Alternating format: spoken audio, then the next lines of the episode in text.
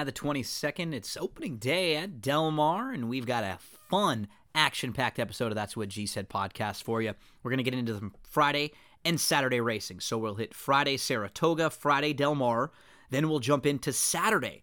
We'll talk Monmouth with Samantha Perry, who does the on track broadcast over at Monmouth Park. So we'll dive into the Monmouth Park stakes for Saturday. It's Haskell Day. Then Saturday, Saratoga. Saturday, Del Mar. Saturday, Louisiana Downs. Then we shift the focus to NFL. We continue our team by team previews. We hit the AFC South with Eric. So we talk Colts, we talk Titans, we talk Jags, we talk Texans. Finish up this episode wrestling with Chad Cooper. We dive into SummerSlam just a, a week or so out.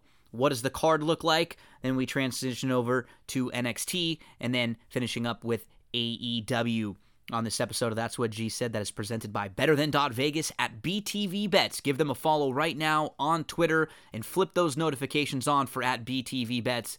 They just want to help you become a better, better. Everything's free at BTV. It is a website that has handicappers from all around the world providing information. It's all free and previews of major sporting events. I host a lot of the content over there at betterthan.vegas.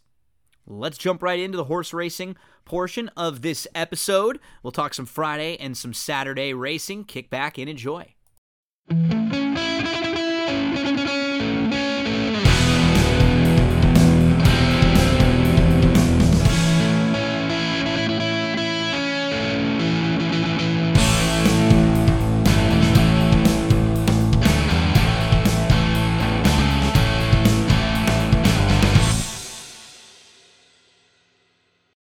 Horse racing fans, many of us have been using the DRF, the daily racing form, for years, studying the races, keeping up to date on news with all the articles. I remember looking for a copy at the local liquor store or picking one up at the local racetrack, wherever I was going. Now it's even easier and cheaper than ever to use DRF with DRF.com and the newly optimized DRF mobile.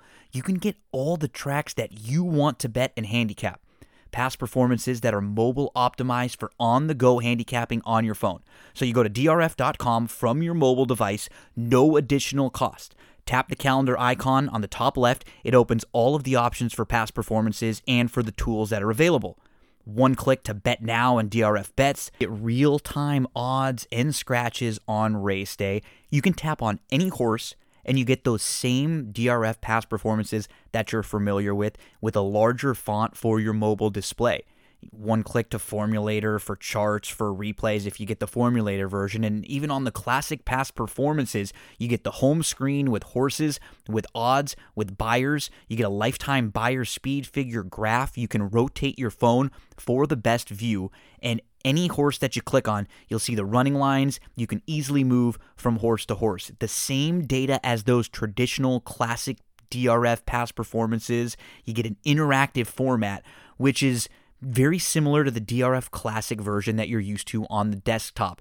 Every card includes live data updated instantly with those scratches, and so you get the accessibility from desktop to phone, cross device functionality. You can take your notes and save them from one device to the next, and then access your account on any of your devices. On the go handicapping and wagering, multiple formats to view. You got the overview page with recent speed figures, current day's odds, easy access to expert selections and analysis. You got the Beyer speed figure graph with lifetime Beyer speed figures and chart notes for every horse and you got those traditional DRF pass performances that are just newly optimized for your mobile phones. They are constantly upgrading, improving, and making everything easier for you to get your handicapping done at drf.com.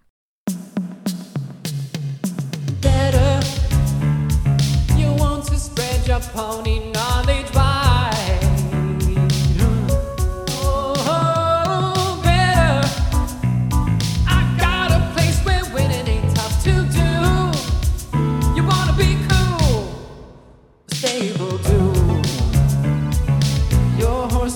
fantasy come true. But no, no, no, Stable Duel. Download the Stable Duel app and play today. every Friday, 10 a.m.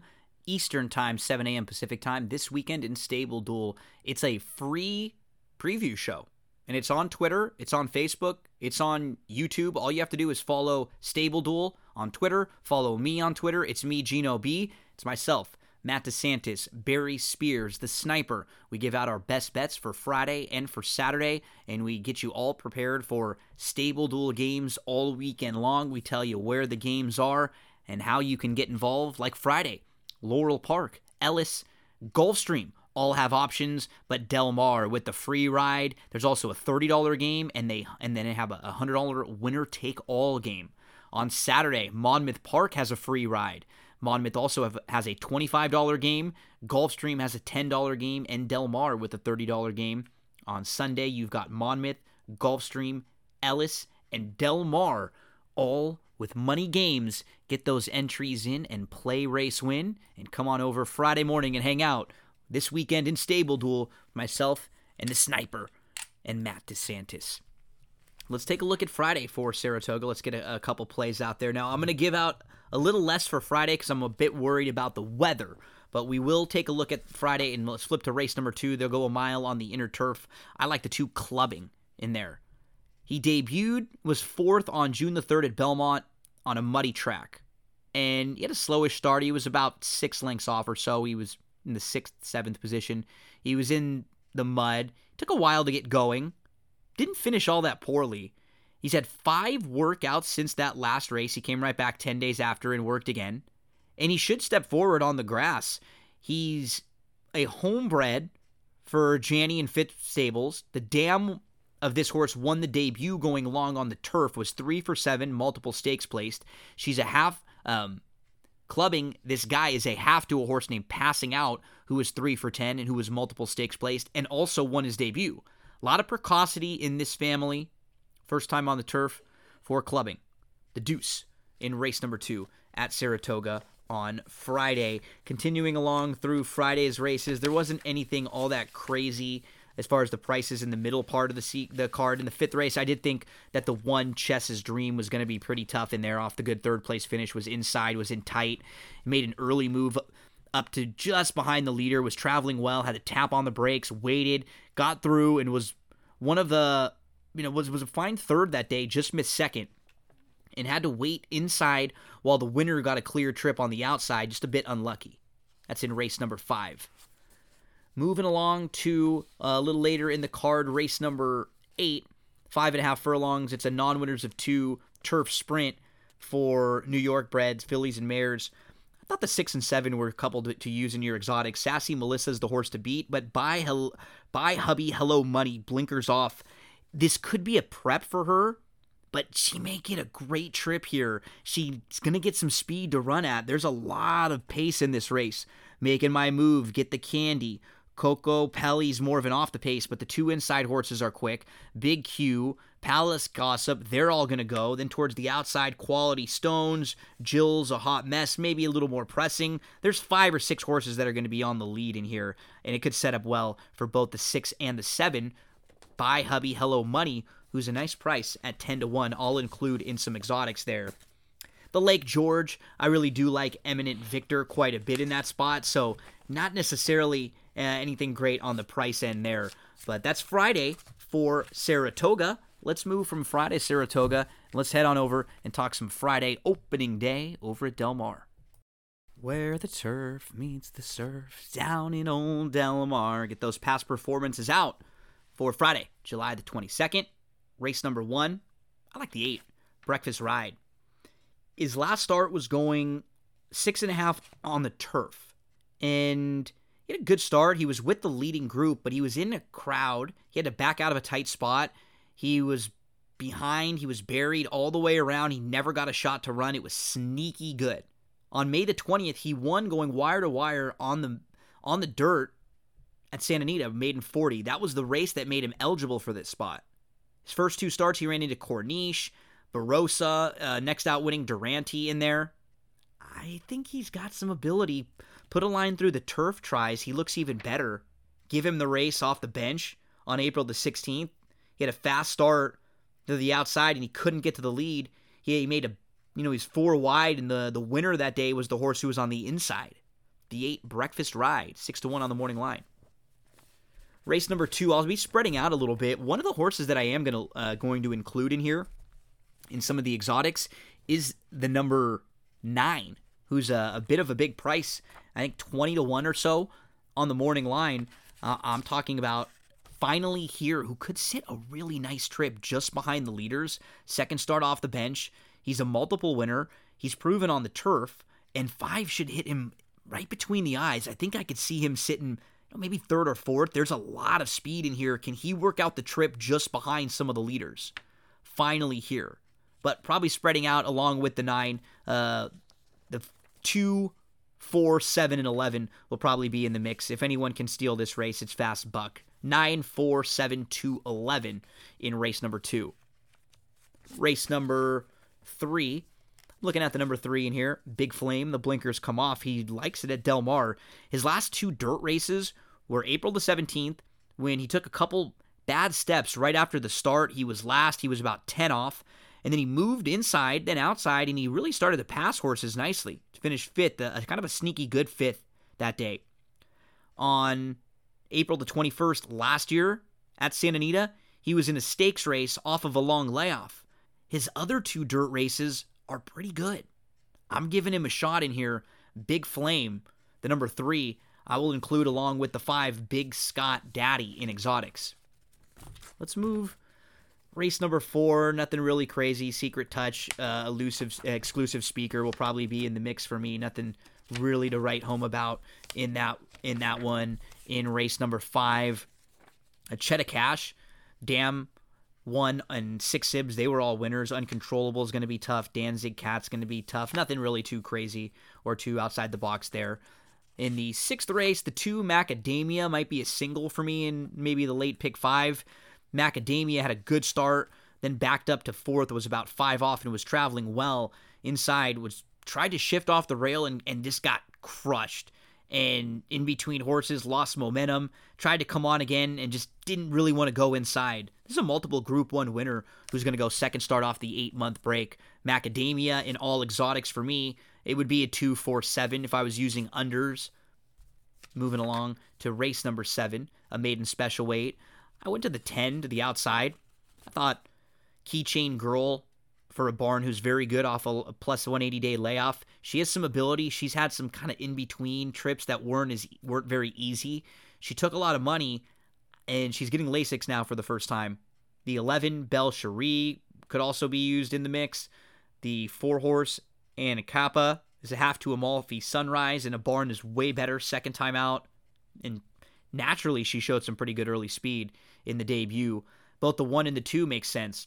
The one above suspicion has some ability. First timer for Mandella and Infinite Empire was second in a very productive race first time out.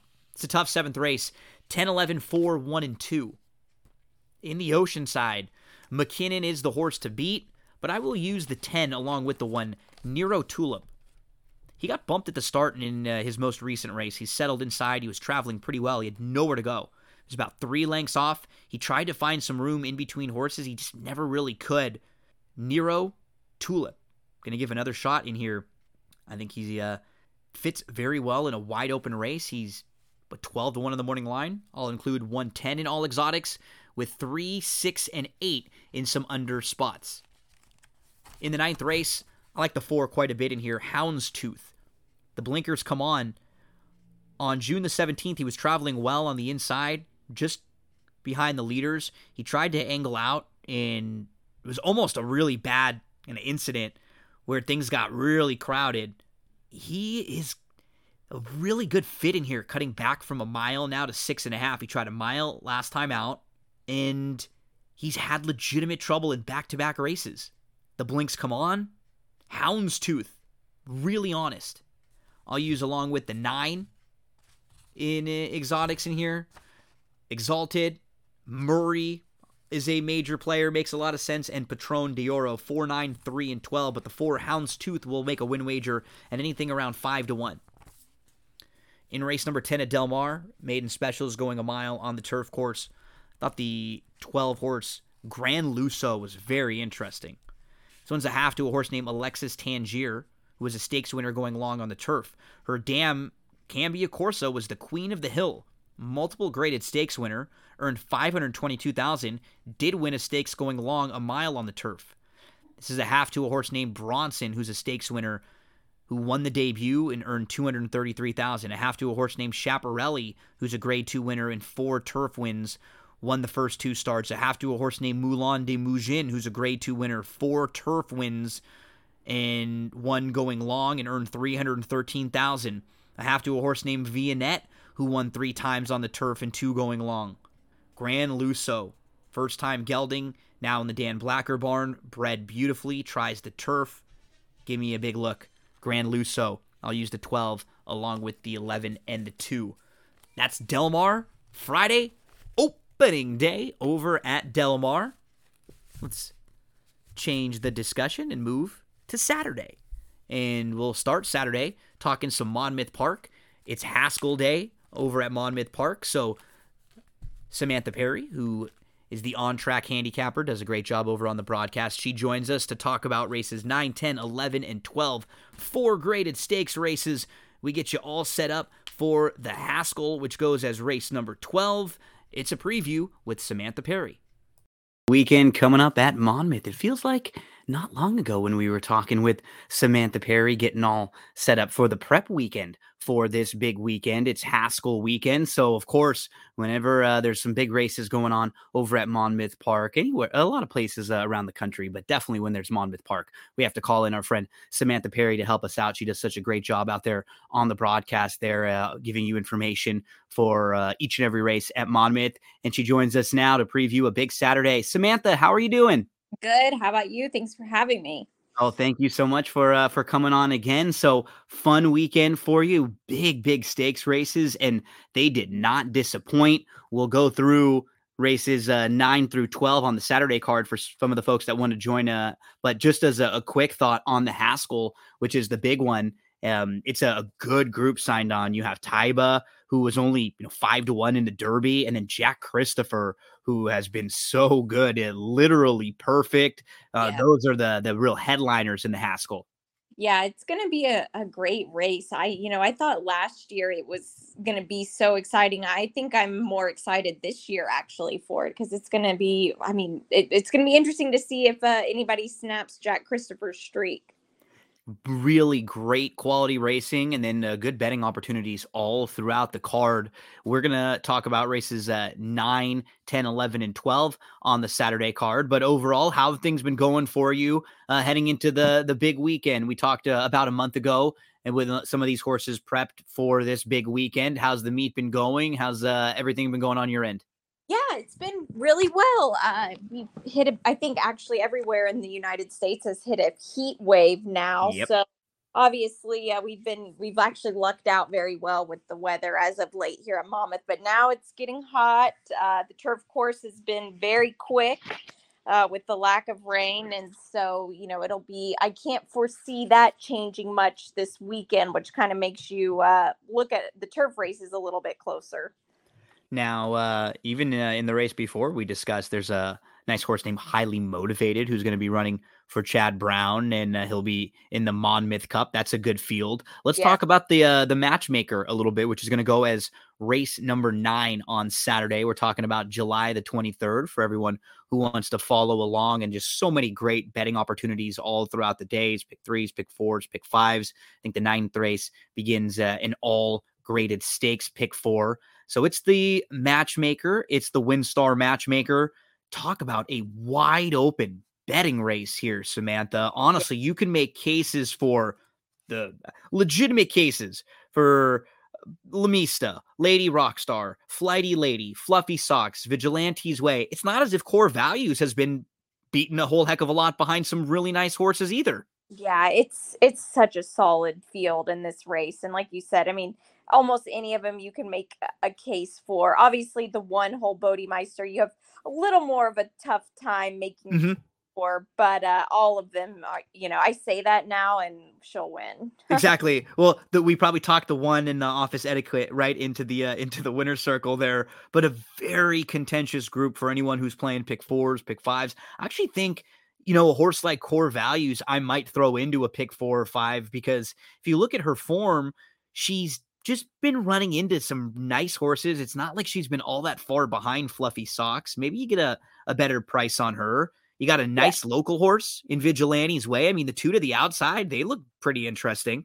They do, and Vigilante's Way just always shows up, uh, and so it's fun to watch the horse. And it's funny you say local horse because that is like the only place that this mare runs. Yep. so yeah. It's uh, it's cool to see, and you know, Paco Lopez stays aboard, and you know, every single time I always think like, oh, is today the day that I should play this horse? And I almost played her to win last time on that in the Eatontown I was very close to because she had really good odds, and you know, I'm I'm curious to see. She was almost six to one that day. I'm curious to see how she'll end up on the betting board.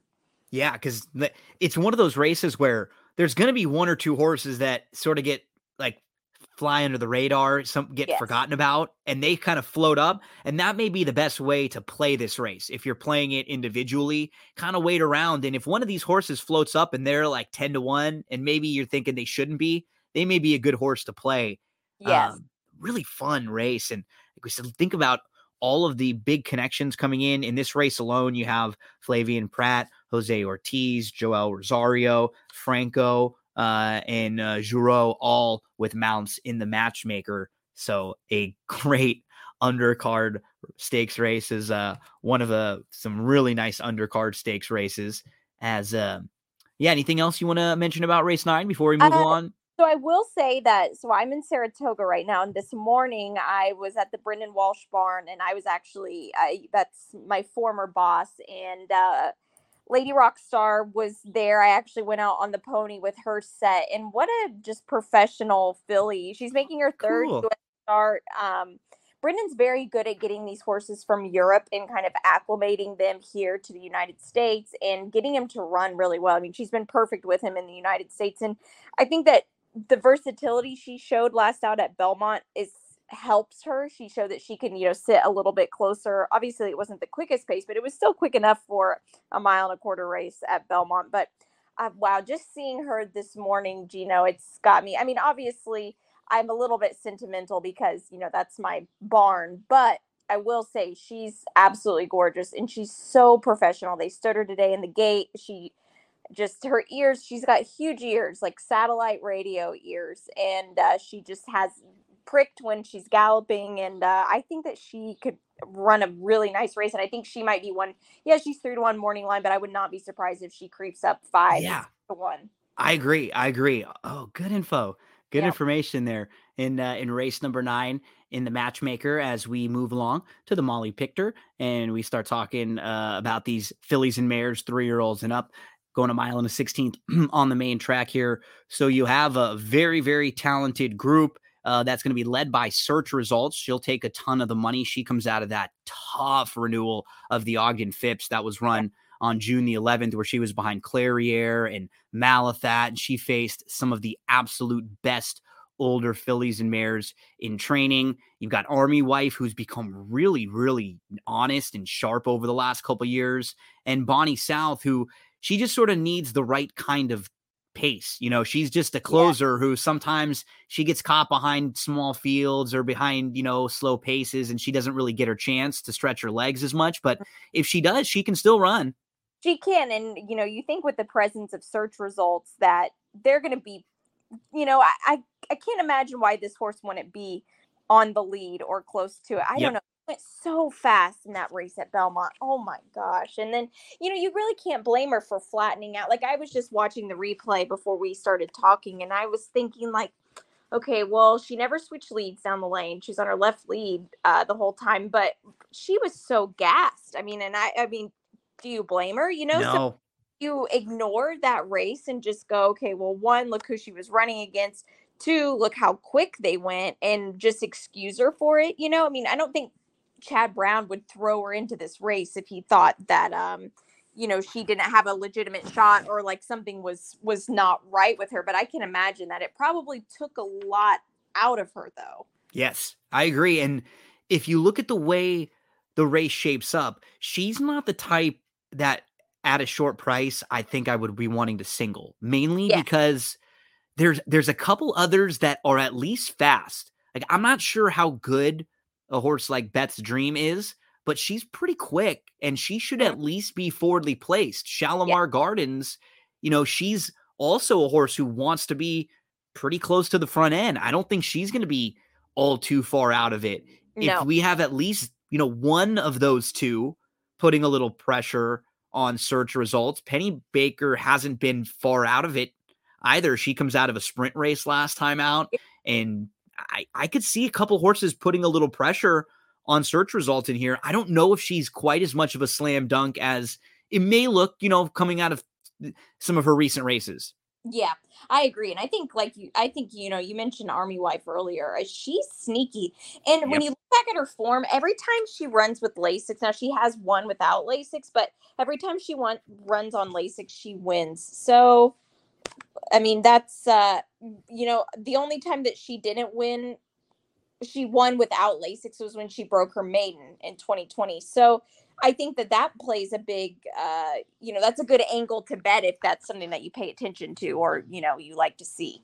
Yes. What's nice about this race is you have search results, legit quality horse, should be favored, deserves to be off of what she's done, off of her resume. She's a millionaire. She's run some bang up races, but you we can find ways that she gets beat in here. Yeah. And and there are legitimate horses that could take advantage of it. Some races you have a couple speed horses, but then you look at there's not really any quality closers. Yep. So maybe the speed horses battle each other, but the classier of the speed horses probably wins that battle and can kind of just get there. In this race, there are a couple with at, at least the presence of Army Wife, Bonnie South, and even I think a horse like the two Penny Baker, if she sat a little bit, like there's some quality in here for horses who might be able to sit off and and you know and strike if search results get softened up. Yeah, most definitely. And that Penny Penny Baker, that race that she's coming out of at Churchill, one that was a tough race, very tough. Like Bell's the one is a very nice horse. Those are legit filly and mare sprinters too. Yes, very nice. And um, you know, being as the I guess my biggest concern with her though, Gino, is like I, you know, they started her off in, on the grass in Europe, and that's so hard when they, you know, are have been running them consistently on that, and then moving them to the dirt. Now, obviously, she's won on the dirt, but she moves more like a turf filly. Mm-hmm. But you know, Mike Stidham, he's he's not a. I mean, he's a sharp guy, and she was so wide in that Churchill race down the lane. I mean, like she didn't really have a prayer, you no. know. It was just, and that was such a tough race. That was a, a tall task for her. But obviously, you know, I mentioned running in Europe, and obviously they don't dirt track racing isn't a big thing over there. So they did run her on the synthetic over there. But I don't know. I think that she could be sneaky. Anytime that you see Godolphin Blue in a race, you have to wonder. Mm, that is uh, a, another fun, really good undercard stakes race as we continue along through the Monmouth Saturday card. We're very lucky to be talking with Samantha Perry, who does the on track handicapping. She's the paddock host and the analyst over at Monmouth Park, does a great job over there. And we've been very lucky to get to know Samantha a little bit over the, the last year or so. She's helped us on the show quite a bit. And we get into the big graded uh, stakes races, the, the big grade ones in the United Nations. And then we get to the Haskell.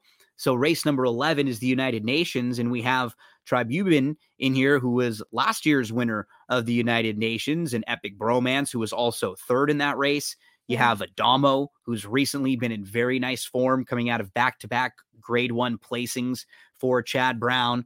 And you have Gufo for Christophe Clement, who's been a grade one caliber horse basically from the get go. And yeah. he's been in like really, really strong races.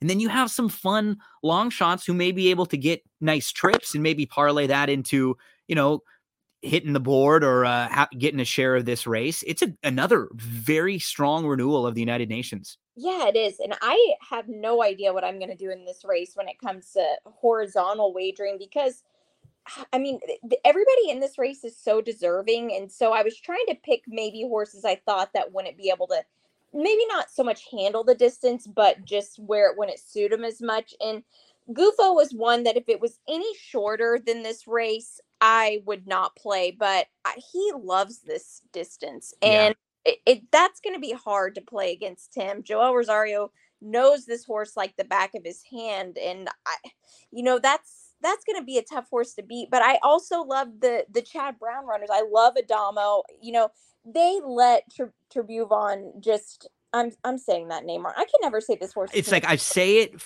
different times every time I say it. Yes, and then I'm like, I think I said it differently 30 seconds ago, didn't yeah. I? You know, every time I do. exactly, I I do too. I don't know why I find it so difficult, but um.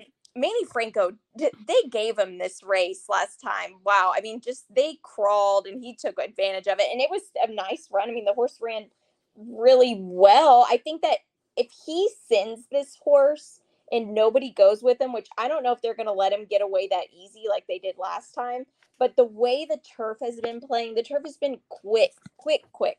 So I kind of wonder if this horse is going to have a bit of an advantage just yep. based off of that. But I think Adhamo in the Manhattan grade one could have run a better race. He was just kind of like up on heels. mm was just kind of, I mean, he just couldn't really like get him settled in. I think he wanted to do more, but Flavien just kind of, eh, which Flavien Pratt, I think, is my favorite turf rider. He's brilliant. So and I don't think he, it's where he wanted to be in that race. And when he, he's one that you kind of, um, in, in just watching him the last couple years, when he has a horse like this, where I think he probably feels exactly like what you said that, you know, we, it just, bad racing luck, a combination of maybe I could have done things a little bit differently. I feel like he will.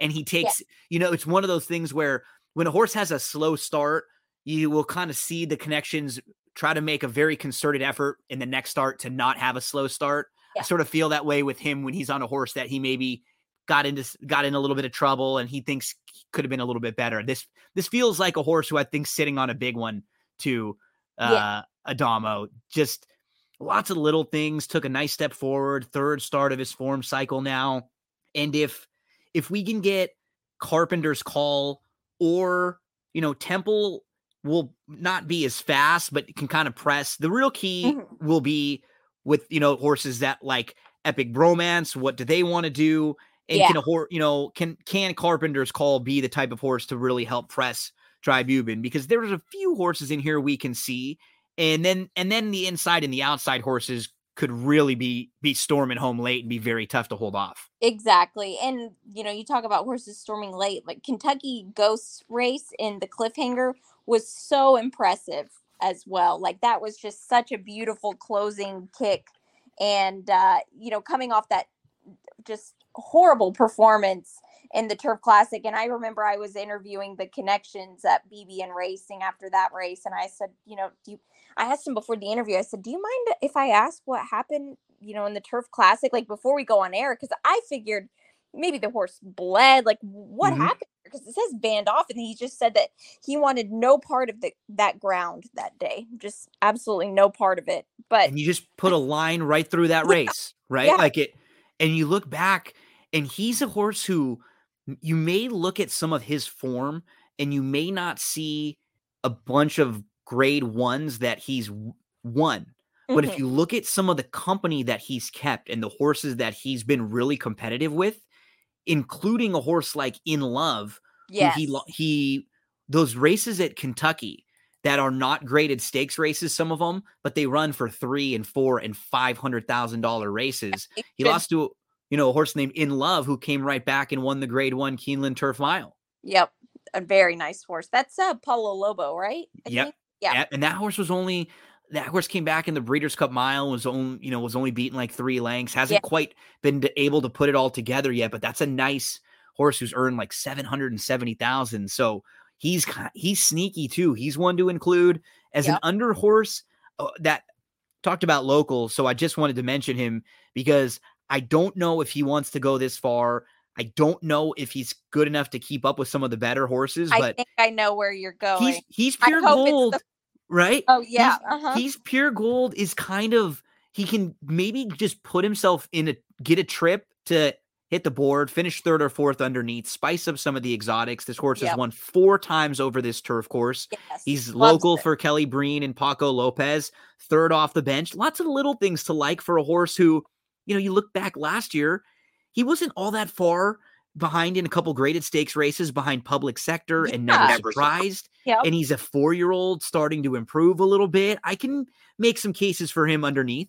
Yeah, you really can. And like you said, he's four years old. Like he's just finding his his rhythm i think you know some of these horses like gufo he's five it's taken him a while to really mature and of course you know Adhamo's four but he's had a lot of racing experience i think that just he's pure gold is i think peaking at the right time right now totally agree um good group again lots of fun, some storylines, some real quality. We'll see what the pace looks like with Tribhuvan if anyone's able to get out there and put a little pressure on him.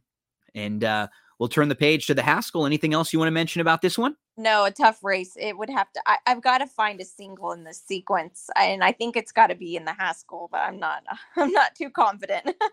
and uh, we get to the Haskell. We've got a million dollars up for grabs. They'll go a mile and an eighth. Grade one status there. One of the biggest races of the year anywhere in uh, in racing, and definitely one of the big features at Monmouth Park and it's a good group that signed on. You have Jack Christopher, who is undefeated. He's four for four. He was your champagne winner last year, and he had a, an issue right before the Breeders' Cup, which caused him to miss the Breeders' Cup Juvenile.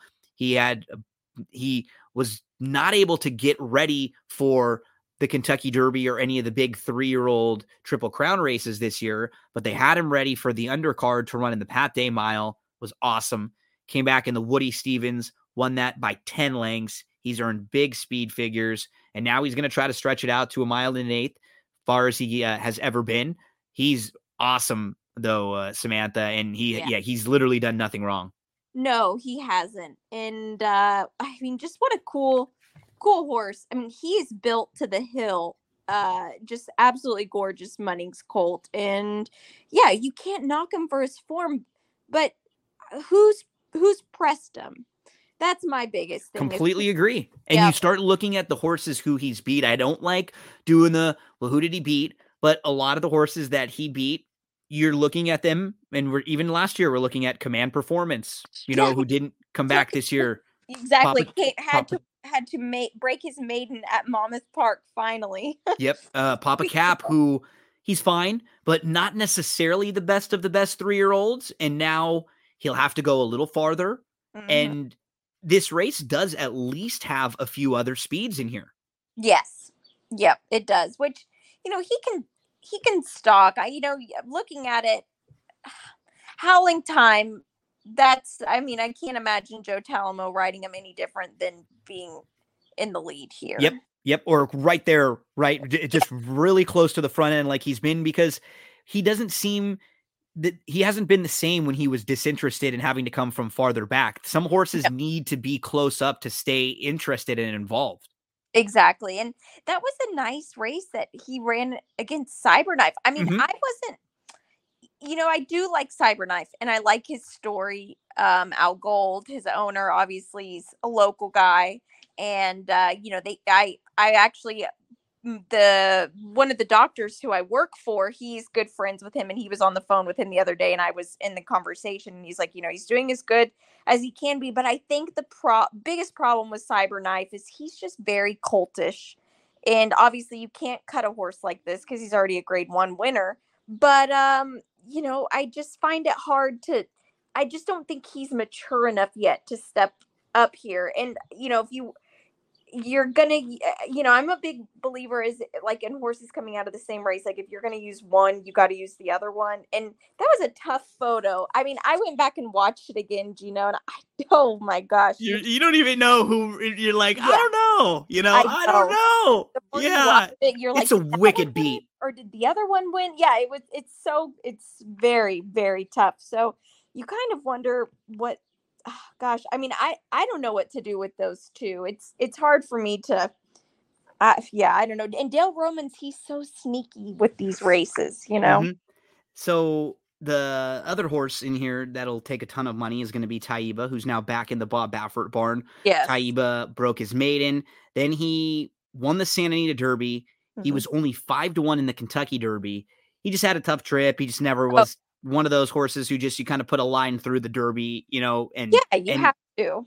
And you know that he is coming out here for a barn who's won this race a bunch, who knows exactly how to get ready. I don't he's kind of he he's interesting. Like he you can't really knock his wins at all. He's just no. he's still so lightly raced. It's he's so fascinating because he's the type of horse who I could really see go either way, but he's he's going to be pretty tough in here if he can just stalk like pretty nicely, maybe sit third or fourth behind a couple speeds. Yep. I you know, I think that this is eh, I'm I'm not a, a hundred. I'm gonna make the decision a little bit later this evening after I think on it a little bit more. Maybe circle back to this race, but I think he might be my single. I really love this horse. I, I loved him going into the Derby, even though I mean I I didn't like his price there, but um yeah, I mean, throwing a horse into a 20 horse field who's never ran with more than seven horses, that's so tough to do. He and, took um, money too. He took like legitimate sharp money from a lot of sharp people in the Derby who thought yeah. he he might be the type of horse who was just better than yeah. the rest of this group. And he still might be. He could like, be. Yeah, that's the he, thing is you don't know. And you go back and you watch his works at Santa Anita before we got on the phone. I was watching his works and you know, he's a horse that you have to get after a little bit more. And Bob Baffert has said that multiple times. Like, you know, he's he obviously Bob Baffert's MO is always working him in company, but you know, when the other horse kind of starts dropping back because this colt has so much natural ability, the rider has to continuously get after him because you know he's one that needs if his company's gone like you know he's like well whoa it's just immaturity i think.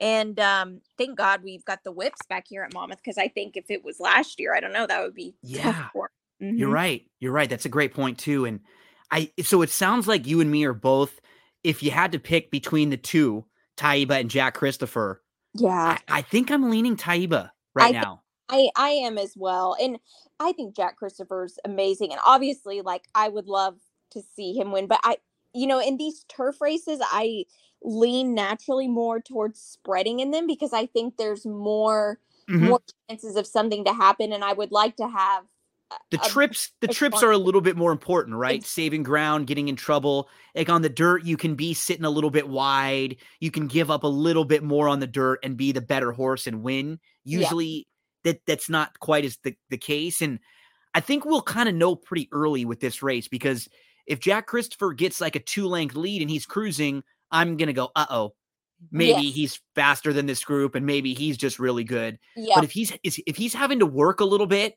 it might. And Taiba's sitting two, three lengths behind, or you know, just in a good spot with one or two others pressing Jack Christopher. I I think that's the because I I kept trying. I'm sort of like you. I don't really have any knocks on Cyberknife. Like I and I want to like him a yes, little bit more, I think, too. than I yeah. do. Like I feel like okay, he might be able to get a really nice trip, saving some ground on the inside. I could see him sitting just behind, but I don't I still don't know how good he is right now. Yep. Um yeah, so I, I'll, yeah, I, I, wonder if maybe hit four year old yes is going to be he could, his thing. I could feel like see him like a gun runner.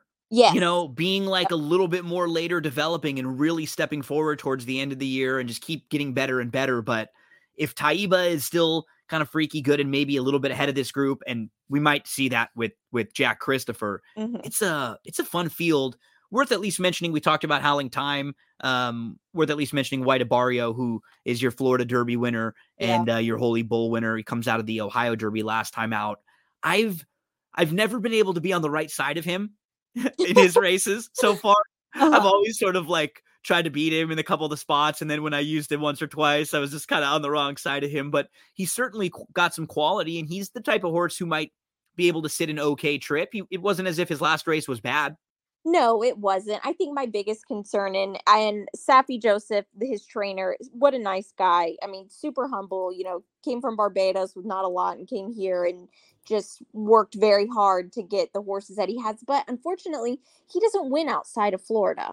Yeah. So that's my hardest thing with him. That the C2 Racing Stable, I respect them a lot. Um, I don't know if you saw like a few weeks ago, somebody was trying to get a horse claimed from Lone Star and uh, to retire, and they put in the money. They just like tweeted back and said done. So you that's respect awesome. connections yeah. like that. Uh, but and you know Joel Rosario's riding the horse, so obviously that's a, a good sign. Um, you know he could shop we we could be on the wrong side of him here, but if we are, I'll I'll take that on the chin with yeah. I agree. There's yeah. there's prices that we'll like a little bit better and we'll feel stronger about, you know, than that one uh exactly. in, in, days to come. And I do um, want to mention also, you know, this was supposed to be the only local horse and then actually at the draw. So we were supposed to start the draw uh, yesterday at noon, and it got behind because we had two late entries, which was the three one time Willard, the New Jersey bred, and the five King of Hollywood. Um, so now they're quote unquote local horses, but Benevengo, the eight, uh, this is a horse that I've actually I've got to spend a lot of time with his connections because uh, I'm just working on a, a, video piece about this horse, and they claimed this horse for twenty five thousand dollars they showed me pictures of when they claimed him, and this is not a knock on Kathleen O'Connell at all. This horse is a, a horse, and Gormleys are just kind of like I don't know. I feel like they're a bit gangly in general, but this horse has maybe gained 200 pounds since they claimed him, and I you know they talk about you know it's cliche to say like oh this horse is getting good just at the right time but wow this horse is just incredible looking, so classy to be around. His team, uh, Jesse Cruz's team, is just they have a great story. They're so hands on. Him and his girlfriend, uh, they they run things together and so humble. And I, of course, like I would love to. I mean, that would be his first. He's only ran run in one other graded stakes race, and that was in Oaklawn. So this is just his running, just second. I mean, he's 28 years old, so uh, he t- pays so such good attention. Obviously, Jockey Isaac Castillo has been aboard him all those times, and uh, Jockey Isaac Castillo uh, had a horse stumble on him a few weeks ago. Hopefully, he'll be back soon. And he broke um, a cervical a small cervical break in his neck so that's kind of a bummer but angel rodriguez has been so good lately and uh you know i think if i was playing a super i would be putting this horse in a thousand percent Samantha, it's so fun talking with you. You're able to give us some uh, good stories about some of the local horses, some of the local connections, like we heard, and uh, also some fantastic handicapping information from you always. We are going to give you a follow on social media on Twitter at Samantha G. Perry, and we will definitely be tuned in. Uh, what else do you have uh, to mention before we uh, before we let you get out of here? Oh, just enjoy the Haskell. I mean, it's it's going to be a great day of racing. If you're not with us there, um, make sure you uh, you know get your bets in. There's going to be those these uh, all stake sequences are very nice, and if you are there, uh, make sure to come by and and say hi. I'll be around all day, so hopefully picking you out some winners as well. That sounds so great. Thank you so much. We'll be tuned in, and we look forward to hearing more from you um, on the broadcast. You do such a great job out there, and it's it's always nice to be able to catch up with you again. We'll uh, we'll have to link back up again in uh, in a few weeks when you have uh, another couple cool races out there to talk about. Yes, thanks so much for having me. Always a pleasure. Make sure to give uh, Samantha a follow out there, and don't go anywhere, folks. We have a lot more to discuss on That's What She Said. Thank you to Samantha for checking in with us again for another big day over at Monmouth Park. Before we move along and continue with the Saturday racing, we have to remind you about one of the longtime sponsors of That's What G Said podcast, full service realtor Cindy Carava. Her website, C I N D Y C A R A V A C I N D Y C A R A V A.com, cindycarava.com. And as a full service realtor, she can help you with buying, with selling, with leasing she can help connect you to the right type of vendors if you're looking for home improvement. If you're just curious about uh, seeing what your home is worth, she'll do a free market analysis of your home's value. If you need help with a, a loan, she'll connect you with the right type of lenders who can help get you pre approved and expedite that process. Head to her website. You can find all of the projects that she's worked on, her current listings, reviews from people on Yelp and Zillow that have worked with her. She's one of the kindest and most genuine people you'll ever meet. She just wants to help you, and she will make your life so much easier. CindyCarava.com. Let's talk some Saturday Saratoga as we head to race number four on the Saturday Saratoga card. I'm looking at the number six in race number four. I'm looking at Veronica Green. They're going to be stepping foot on the turf, and Veronica Green will try the grass for the first time. She went long on June the 9th. She's making her third start. She comes off of a fourth place finish. she had an okay start. She was kind of gradually backed up to sixth, about three lengths off. Then she moved inside. She got caught in between horses. She was traveling really well inside, and she tried to get off the rail, and she had to move all the way around five wide. It was a little bit better than it may look on paper. Her dam is a three time winner. All of those came on the turf. She won her first two starts and multiple stakes winner going long on the turf. I'm expecting Veronica Green to improve on the green if she's anything around 7 to 2. I'm going to make a win wager there on Saturday. In the fifth race at Saratoga, it's the Grade 1 Coaching Club American Oaks, and Butterbeans comes off of a nice win in the Iowa Oaks. You've got Nest, the Belmont runner up, who was the runner up in the Kentucky Oaks, and you've got the Kentucky Oaks winner in Secret Oath, who was fourth in the Preakness. Actually think Nostalgic's got some ability. She had a brutal trip in the Oaks. Step slow, but she recovered pretty well on the inside. She was 10th. She was about 10 lengths off she was in some traffic and then she moved up nicely, traveling well. And then she was completely blocked, had nowhere to go. She had to stop all momentum and back up. She got shut off again multiple times, and then they just packed it in at one point. It was a brutal, brutal trip for Nostalgic. I think she can compete with these going long and in a small field like this. Nostalgic is 10 to 1 on the morning line. In race number 8, I thought that the number 5 stage left was a bit interesting there's a lot of talented horses in here. Favorite Outlaw, Under Oath, highly respected. But Stage Left is a six time winner with some versatility, can sit off a bit, proven at Saratoga. Make sure to include this horse in some of your late exotics there. If you're playing late pick fours and pick fives, might be one that can offer you some nice value. And uh, a horse who you know can win, and maybe won't be as good of a horse down the line, but a little more seasoned and proven than, than some of the others in race number 10. It's a stakes race. The four, Bout Time, I thought was interesting. Caravel is very sharp. But Super Sensational was a filly I followed a lot last year, and she was off for a while. She was off from October to June. She tried the turf for the first time, and it was a really good second. She just missed in the Royal North and a, a grade two up at Woodbine.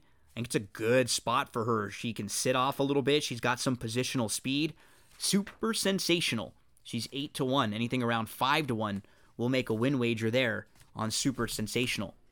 That's on Saturday over at Saratoga. Let's move to Del Mar for Saturday. A couple races I really want to take a look at for Saturday the 3rd and then the 9th and the 10th. So in the 3rd at Del Mar, they'll go a mile on the turf course. The two Karakatsi can sit a really nice trip in here third start off the bench, put a line through the race on May the 21st. It was her first start in 10 months. She needed the race. She just backed up. Last year, she was super competitive with them with some very classy runners, and now she's going to get Lasix for the first time. Caracazzi, expecting her to sit a very nice trip in here. Galavie, the eight, I will also include. She might be the one they all have to catch in here. She can also sit close. Feathers can offer you some nice value. This is a race where you could get some nice you know six, eight to one shots in the mix. I'll use the two along with the eight and eleven in exotics. Let's move to race number nine on Saturday. Um, in the ninth race, I like the one Quatorel quite a bit here.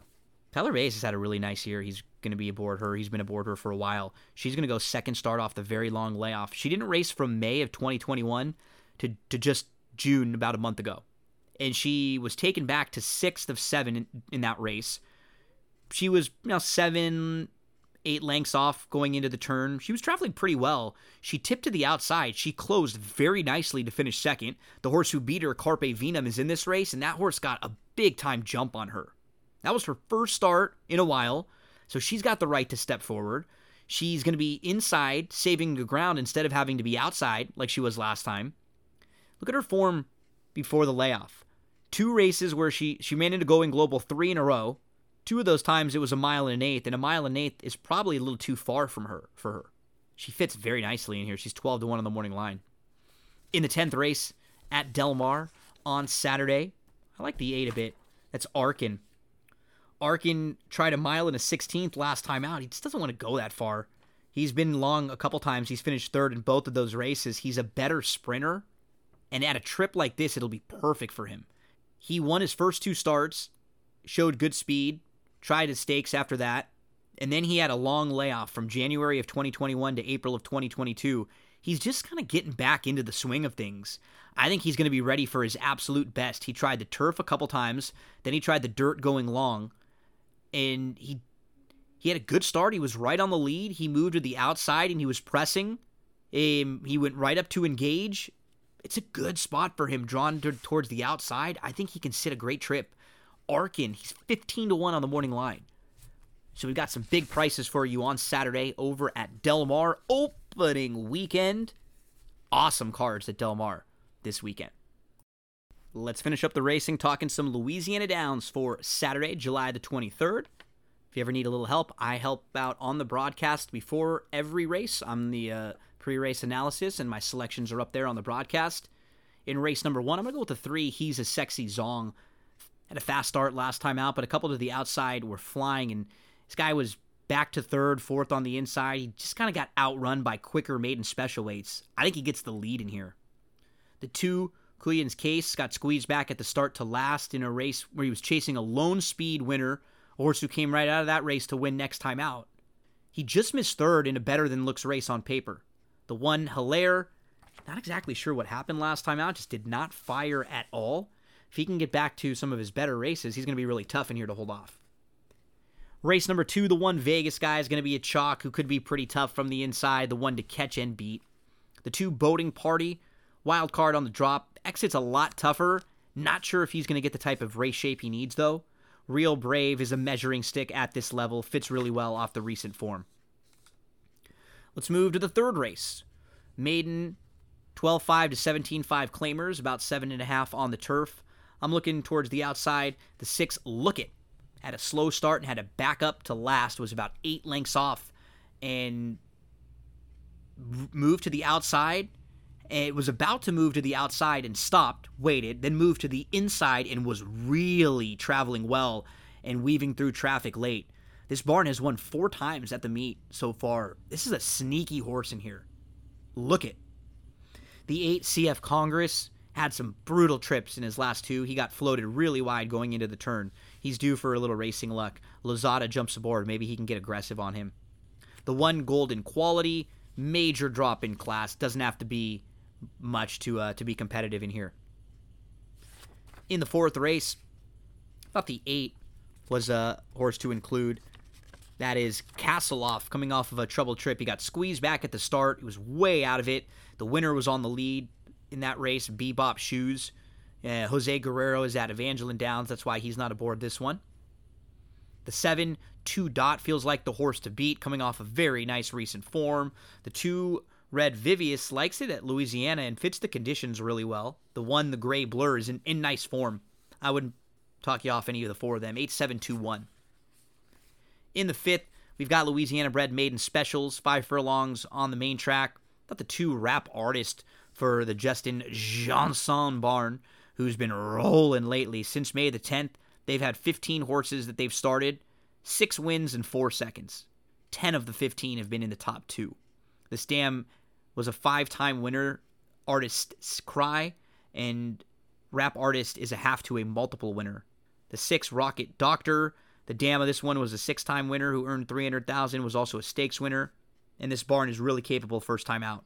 The four, A Million Stars, adds the blinks, was your beaten favorite in the debut. The one, Blinded by the G's, was also a beaten favorite in the debut, but won't be easy down on the rail again. They both come out of uh, the they both come out of the June 26th race. A Million Stars was beaten favorite on uh, July the 10th. Moving to the sixth race, I love the five Crypto Cryptozonic. I'm okay with singling him in the pick four. He finally gets off the rail. He's been jammed down towards the inside and forced a little bit. I think he's going to have a much different trip. He'll be able to sit very nicely. Five is the single for me. Six and one, uh, six and two I guess six and one underneath either one, one or two um, in the third and fourth spots, but definitely the five as the single. In the seventh and final, the two Shady Grady might be able to steal this race on the front end.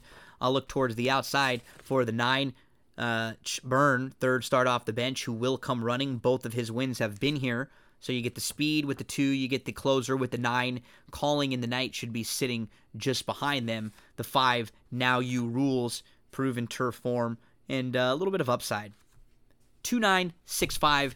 That's Saturday, Louisiana Downs. How about that? Friday Saratoga, Friday Del Mar, Saturday Monmouth, Saturday Saratoga, Saturday Del Mar, Saturday Louisiana.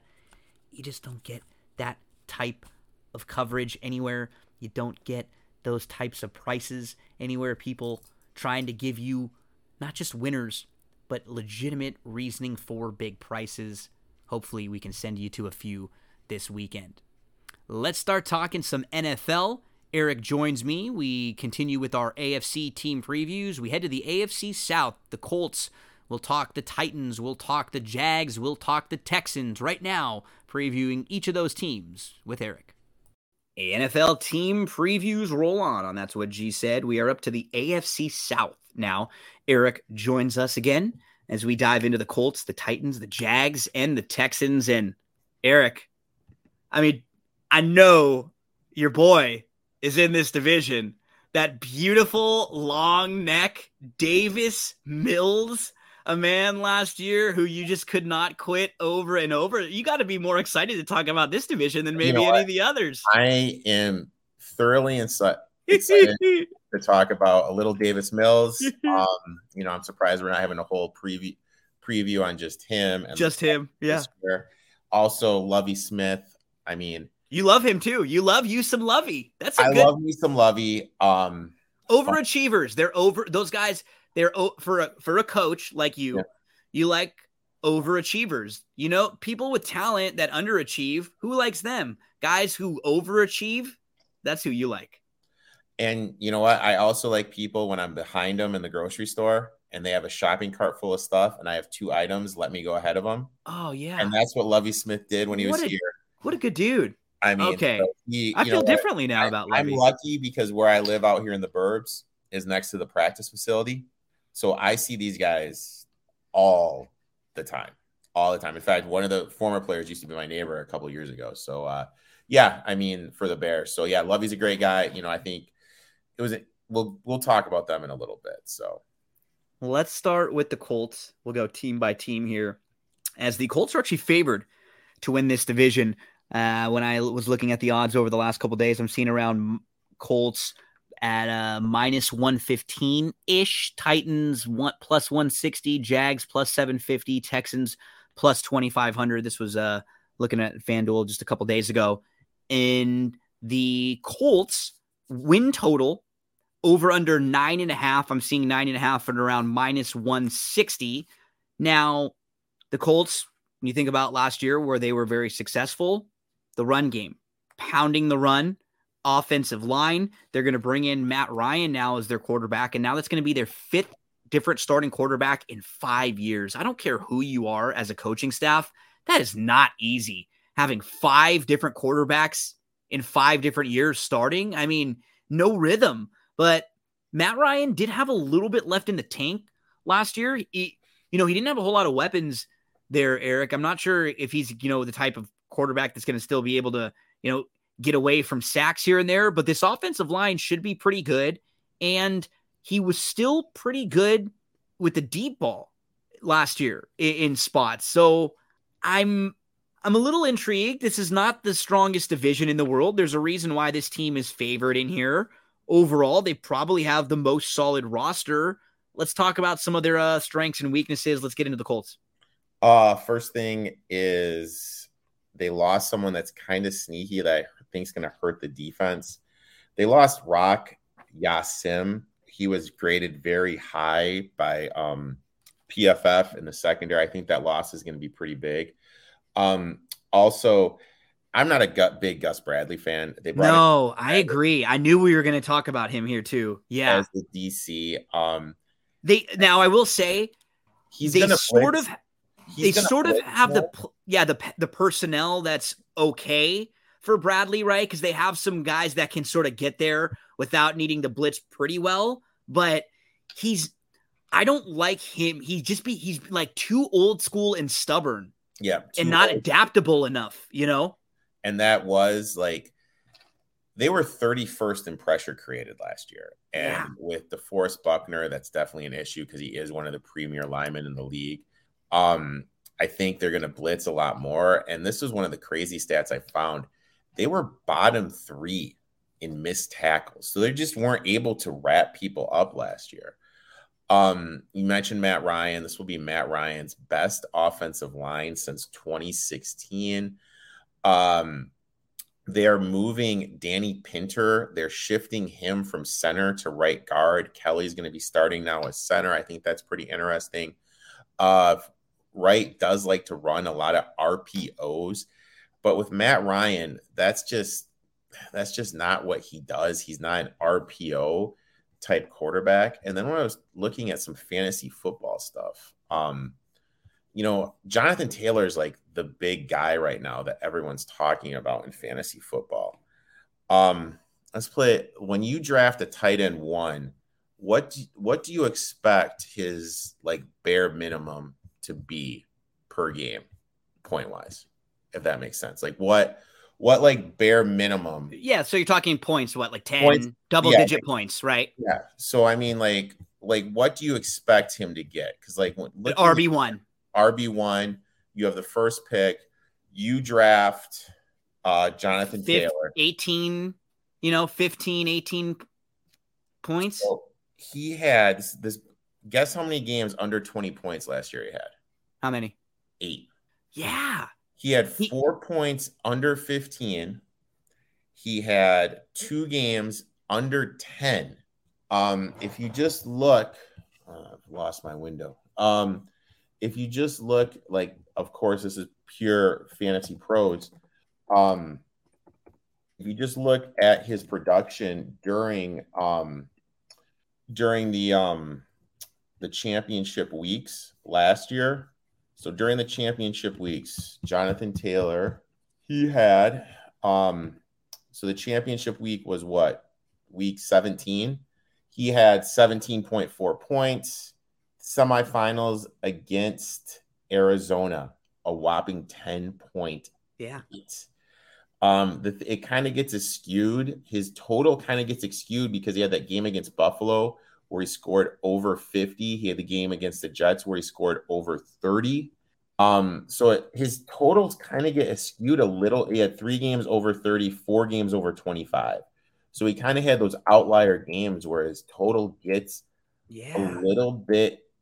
yeah, and yeah, it's infl- it's it's inflated, right? Week to week, he's not giving you quite as much value yeah, because you're right. not getting that week to week production as much as you are high low um, it's just one of those a lot of miles. I have to like kind of be um kind of be wary about. Which brought up Bet Online has like some player totals, um, and his player total for yardage is 1400 and a half.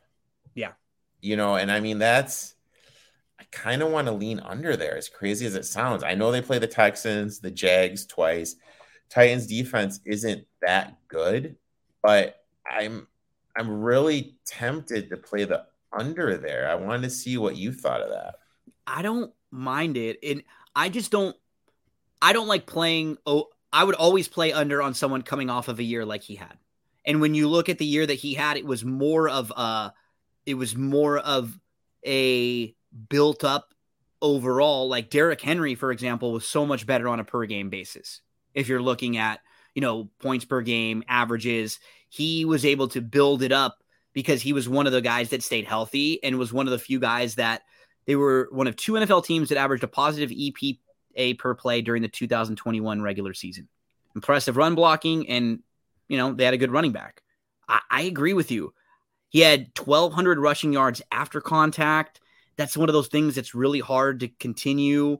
I don't know how good the wide receivers are this year. Look at their wide receiver room. Michael Pittman Jr. could have an awesome year, right? Uh, he could have a really good year. Everyone else is very unproven. This is the rest of their wide receivers group. And they're what's cool about their wide receivers, they're huge. They're massive.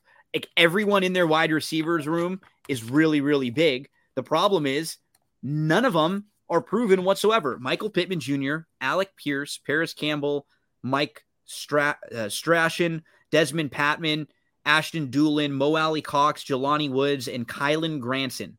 That's all of their pass catchers. Yeah. It's you, really... I mean, are you going to be it's one of those worried about those guys on one on one. No, you're taking those guys one on one. You're worried about Pittman. You make all of the other receivers beat you, and you stack the box against them. They're not going to be that difficult to defend unless one or two of these guys really step up. And I mean, they lived with Jonathan, Taylor in the red zone. His over under for TDs on bet online is 13 and a half.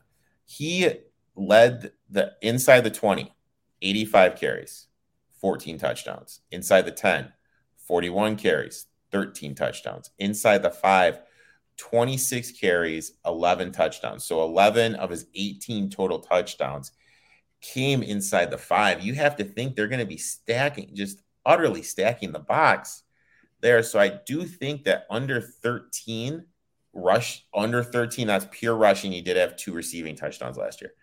Um, I I didn't bet it, but I would kind of lean to the under 13 rushing touchdowns. The so Frank Reich, solid coach. Like he's, I, I think he's pretty good coach. We know what they're to kind of be. They're to try to be a, a, a run team, offensive line.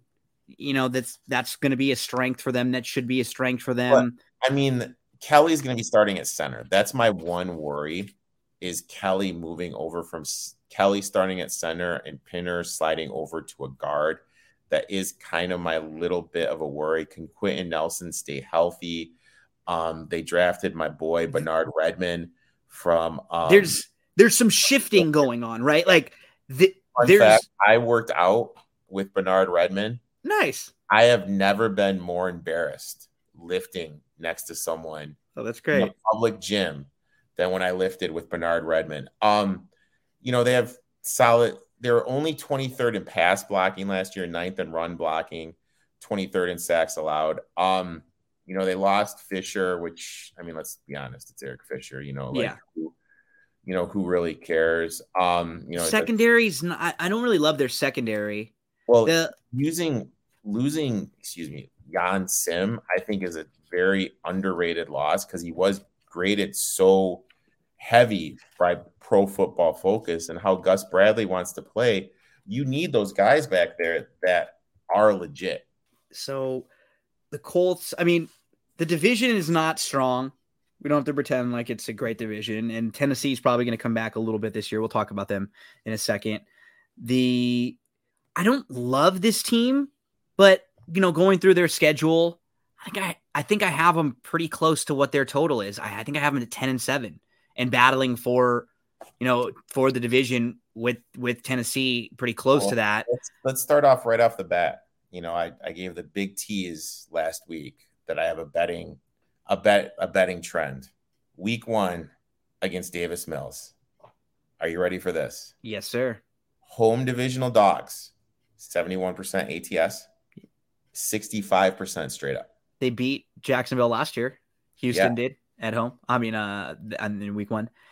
So, so like, I mean, I I think I, I have them losing week one against the Colts. But so well, against the Texans, excuse me. So and and so that's that's that's a good pick, and I think we'll get. They are favored in that game and will be favored in their first two games, and they're on paper pretty easy, right? So let's say they're one and one or two and zero, oh, right? After those first two weeks, you think? You don't uh, think they're coming out of the box and losing the two, the first two? No, I'll have them. Like I think they split those games. Um, then two home games against Kansas City, Tennessee. I think they split those. Yeah, so they they'll come out two and two. I could see that. I had them three and one out of that spot, and then at Denver on a short week, I have them losing that game. I have them losing that game too. So I so then I have them beating Jacksonville at home. You get sort of a mini buy there. I have them losing at Tennessee the yeah. the stretch that I thought was pretty tough is week seven through I guess really eleven, where you got to go at Tennessee. You're home for Washington. I'm not exactly sure what we're going to get from Carson Washington. revenge game, man. Right? Carson yeah. It, don't revenge. know exactly what we're going to get from them. Then you got to go at New England and at Vegas. That's not an easy travel schedule. No, you go from New England and then you go all the way to Vegas. Then you come home and you play Philly, who should be pretty good. So I thought that's kind of a tough, a tough stretch for them. I think I think they can go, you know, actually have them losing three out of four games and then splitting when they come home with Philly and Pittsburgh. Um, I mean, that Philly game, Philly does have short rest. Yeah, so that's a good. So that's a that's a good spot to fade them. Um, the thing with Pittsburgh is they're just we got so many questions with them. Their defense, their offensive line, who's starting with quarterback. I mean, projecting that far out is really tough. Um, so how do you have them overall? Uh, what do you think their win total is going to be around? Them winning 10, 9 games. Yeah. Yeah, I agree. I, I got them um, at 10. I don't think they're going to be great, but that may be enough. We'll talk about the Tennessee in a division that's not strong. I think Jacksonville and Houston are going to be feisty this year.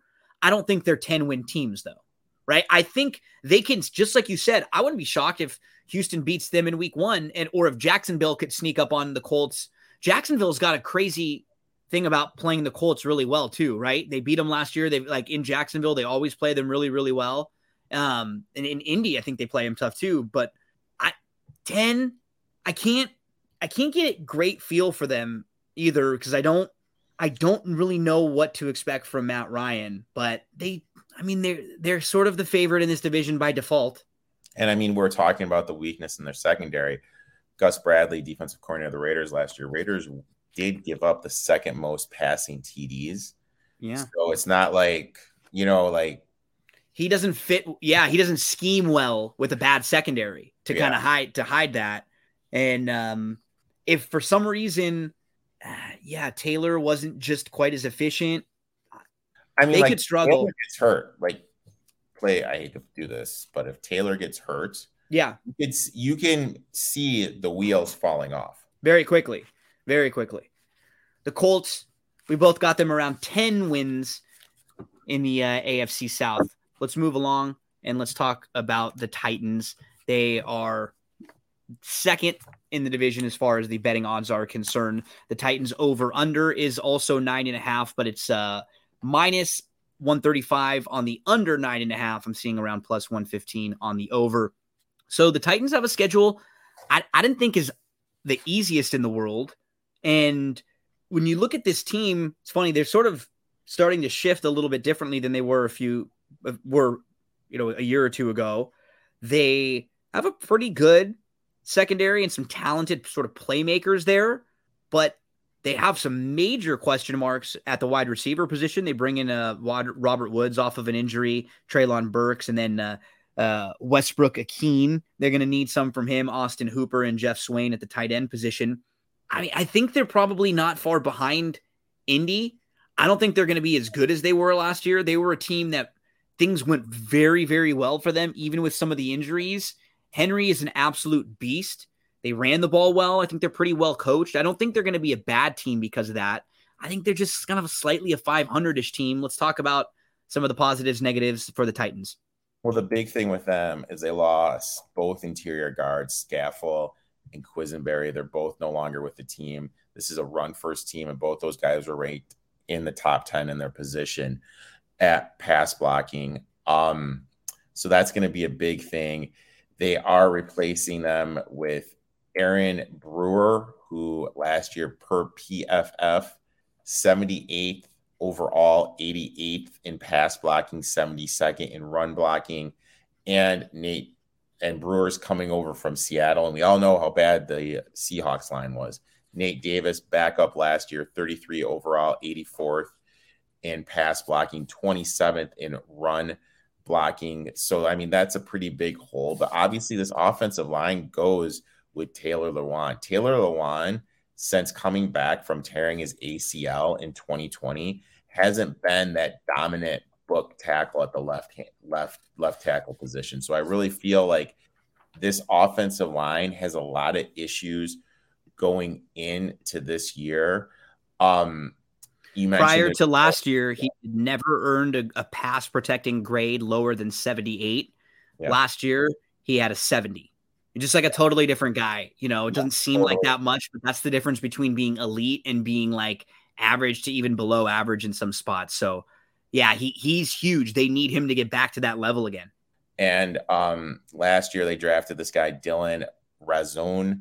Um, you know, he really didn't play that much last year. He only played in 124 snaps last season. So, I mean, like, it's a very small sample size. And because of that, he was only ranked 112th. But if he does project out like he was I mean, maybe they have something with him. A little so upside of, in the line, maybe. Yeah, there's a lot of questions up front, um, and which leads us to Derrick Henry. Like at some point, it's gonna it's gonna catch up to him, right? Jones fat a Jones injury, which is basically you got a screw in your foot. You're like literally walking around with a screw in your foot.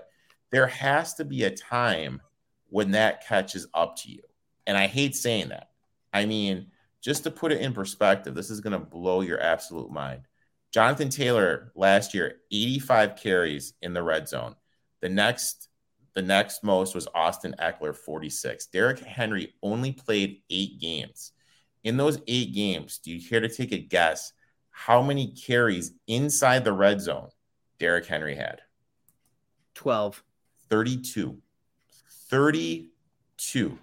He had more carries oh than Najee Harris, Javonte Williams, um, wow. James Robinson got hurt. Um, you know, it's just 32. Like it's just he had the same amount as Aaron Jones, three less than Ezekiel Elliott, which is when you just kind of think about it, it's absolutely mind-boggling how much they lo- use him. And I'm here looking at his over under.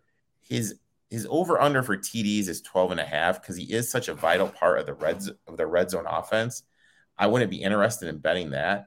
But 1400 and a half rushing yards I know because you I, just you you don't like betting on injuries, but when you have these running backs that have this many miles as they do, it's hard not to. maybe they just don't use him as much between he, like between the twenties. Thirteen hundred yards, yeah, right. Twelve hundred yards is near under. I mean, so I kind I I I that in terms of the Titans, that's kind of like the one future that. So they they faced the second highest stacked box rate last year. Mm-hmm. You think that people and and that was with AJ Brown and Jones in some games. You think that people are going to stack the box even more now with the wide receivers that they have that are not really as proven and Robert Woods coming off an injury?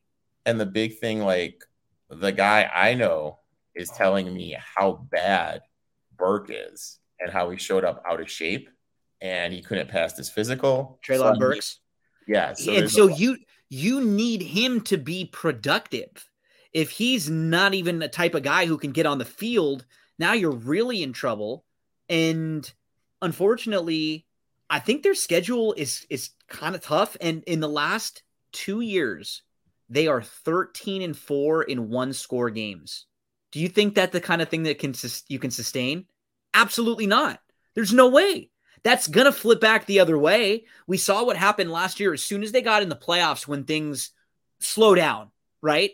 They were a home team. They, they couldn't beat a bad Bengals, uh, not a bad, but a Bengals team that was unproven. It wasn't like the Bengals were some juggernaut last year. And yeah, I don't, it's another situation where I don't really love them. I like looking at their schedule. So they start, they play home against the Giants. Let's say they beat the Real Giants quick, right. I, I hate to interrupt you. You're talking. Go ahead. It's fun. Oh, go ahead. It's interesting stat.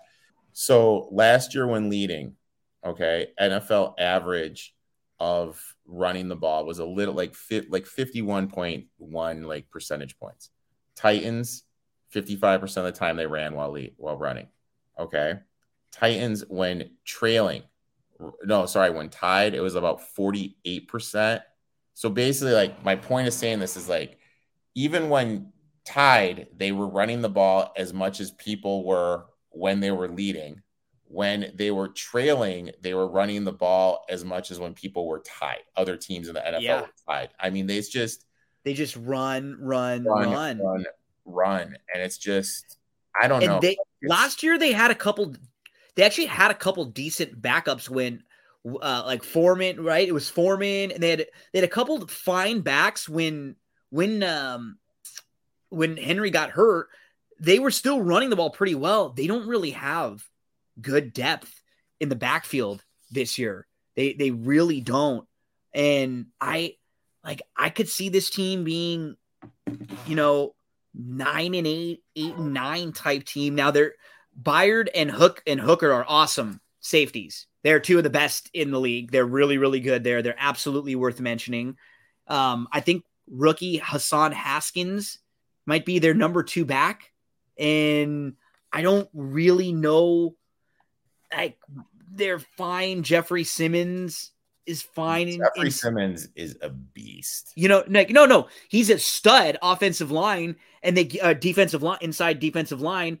So you put him with Autry, Dupree, Landry. I think Pro Football Focus has them tenth. They, they said they're not quite. They don't rank them as high as maybe, maybe even their worth. So that's a that's a strong part. And so for them, their defense now up front and in the back is a little bit better. It's just a it's a funny team because they're different. They look a little bit different than they did a few years ago. They're sort of changing what their strengths are. Like you said, Dupree and some of their secondary, Simmons, some of their secondary um, are strengths for them. What do you have them? What's what do you have them as their number? This was the hardest one. I have everything goes right. The max they win is 10. Yeah. Wheels fall out Lewan gets hurt, interior offensive line struggles, five. See, yeah, so I could like weeks, weeks two through six. Let's say they win week one, they play the Giants. Then they go at Buffalo. That's a loss. They come home and they play the Raiders. And like, see, I'm not. That, I'm like really not that high on the Raiders. Me neither. So uh, let's say that's a win for Titan, the Titans even. So they're two and one. Then they go at Indy, probably Indy there at Washington. I mean, probably Washington. Uh, I don't know. I mean, that's either or. So they're they're three and two or two and three. Yeah. You know, coming out co- going into the bye, then out of the bye, uh, Indy Houston is an OG out the buy. Bye. Like off the bye. Just the OG. Um home against Indy at Houston, but then you know you go at Houston, at Kansas City, home for Denver, at Green Bay, Cincinnati, Philly. Like those are all losable games. They could lose three games in a row right there to at Green Bay, home for Cincy, at Philly. And Jacksonville is going to get better as, excuse me, the year progresses. You got to go at the Chargers. You have a game against Dallas, and like you said, the end of the year at Jacksonville. Yeah, I got them at nine and eight. Yeah, I have them ten and seven. Um, something to remember is I like using the Pythagorean theorem, Pythagorean win total. Um, they won 12 last year. Their Pythagorean win total was 10.33. So that means they vastly overachieved. When generally, when a team overachieves by one or more, they're going to trend back and underachieve and go under their win total. I would lean under here, but part of me thinks we're kind of seeing it where Vrabel's like he keeps him. He has a, a like, level, like, like a base. Yeah, yeah. like he, it's it's just kind of like he gets it. You know what yeah, I mean? He, like, he's good. He's gonna be bet. He's his base level is better than so many other bad coaches. Yeah, like he's gonna beat a lot of other inferior coaches and and outsmart them and out scheme them to to usually keep Tennessee pretty competitive. Like I don't, and that's what keeps me leaning more towards 500 yeah. Even if things go poorly for them, maybe they're like eight and nine, or they're like a game or two under 500. Because, yeah, like the Colts aren't overwhelming. And the next two teams that we talk about, they're not like terrifying or anything. They're, they're getting a little bit better. But the Titans, any other uh, last thoughts on the on the Titans? I would lean under and I would yeah, bet the Dennis. I mean, like I have two bets in this division, and one of them is Derrick Henry under 1400 and a half yards. We move to the Jags. No more Herb. We had some fun with uh, with Herb last year, but the Jags will have a big year coming up now for Trevor Lawrence, who was not very impressive last year, but couldn't have been a worse spot for him having to deal with that kind of coaching. Over under for the Jags is six and a half. That's plus 115. So the uh, under is minus 135 at six and a half wins. The Jags, some question marks with the running backs. Travis Etienne, who missed the whole year last year, probably will be okay. Uh, James Robinson trying to come back from his injury. They don't have like a stud wide receiver, but their overall wide receiver room is better. I think bringing in Christian Kirk, bringing in Zay Jones, you have Marvin Jones, you bring in Evan Engram, who's been really disappointing, but you have a lot of guys who are at least sort of proven. None of them are number ones, but they're like a bunch of number threes that are all sort of out there.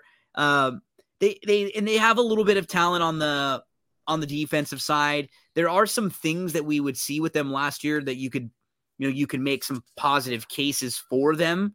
What do you think about the Jags this year in, uh, in Lawrence. So just to prove how bad Urban Meyer was.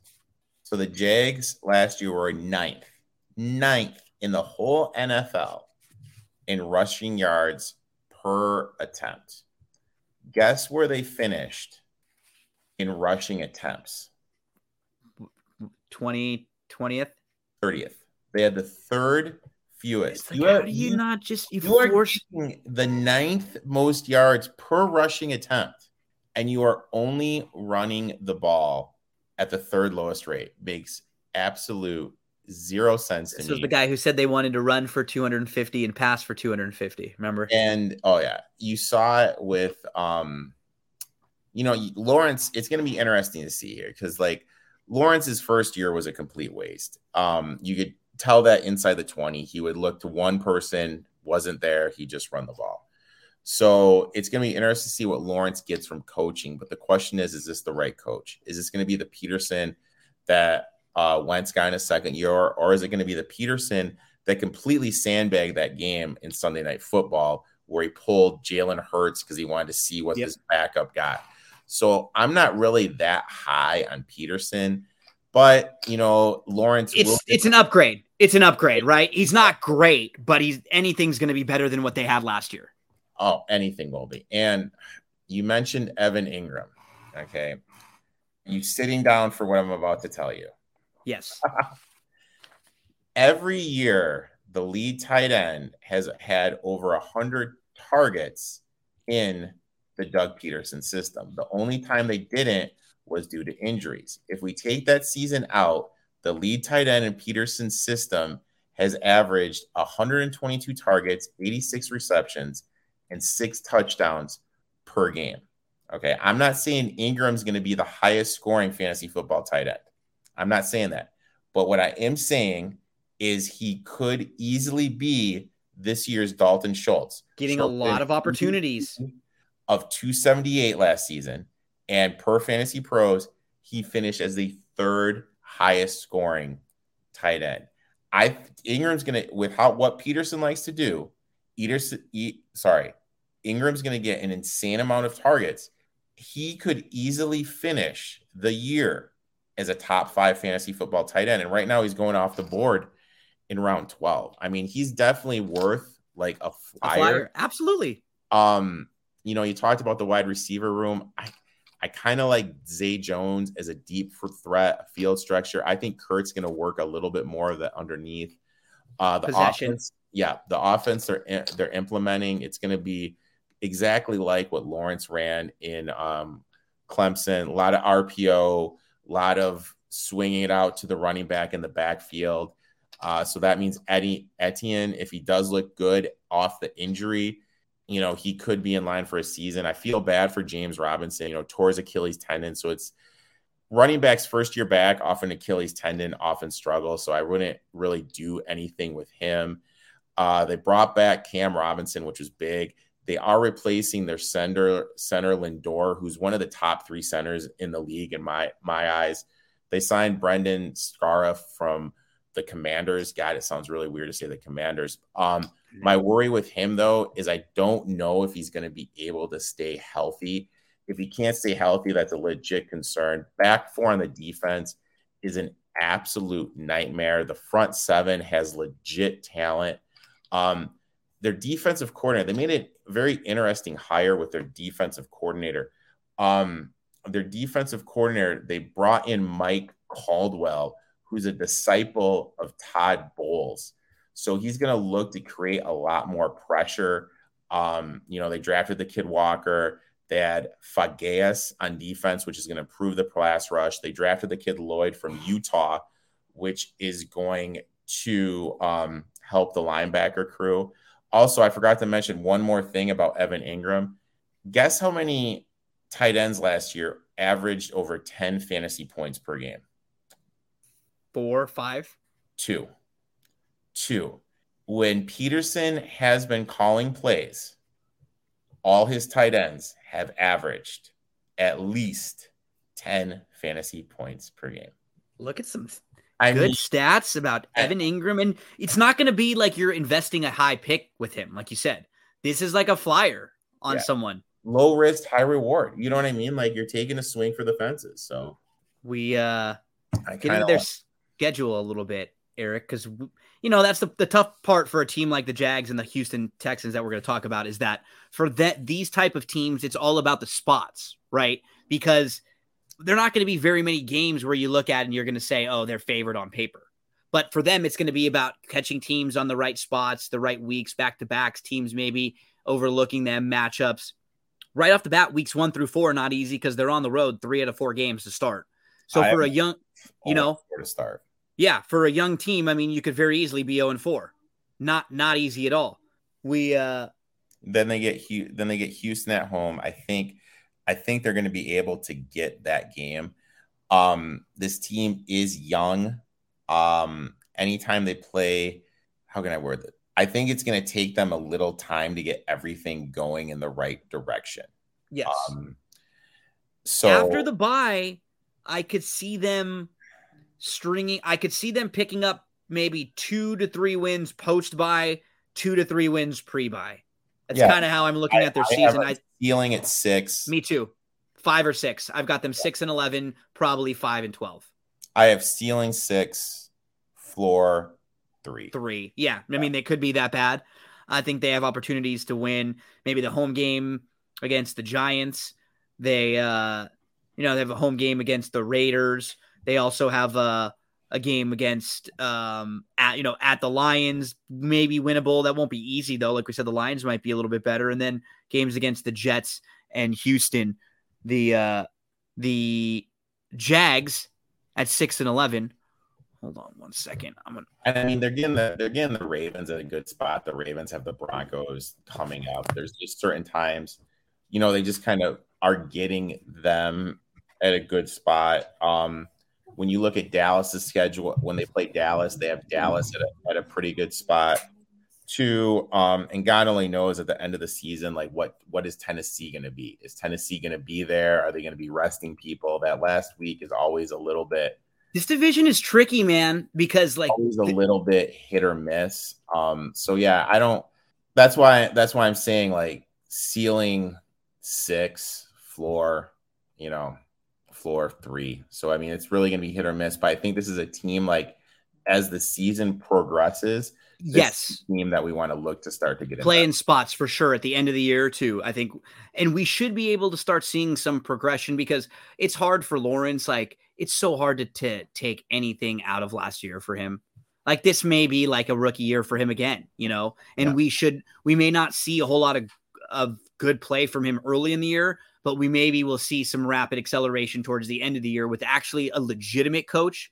Like I'm, I'm, I agree with you. I don't know how great Pederson is, but he's at least a coach, you know, who's going to give this guy, he's not going to put him in a position to fail like what was happening last year like we were saying, this team's got an incredible running game, and you're just having your poor young quarterback throw the ball all the time.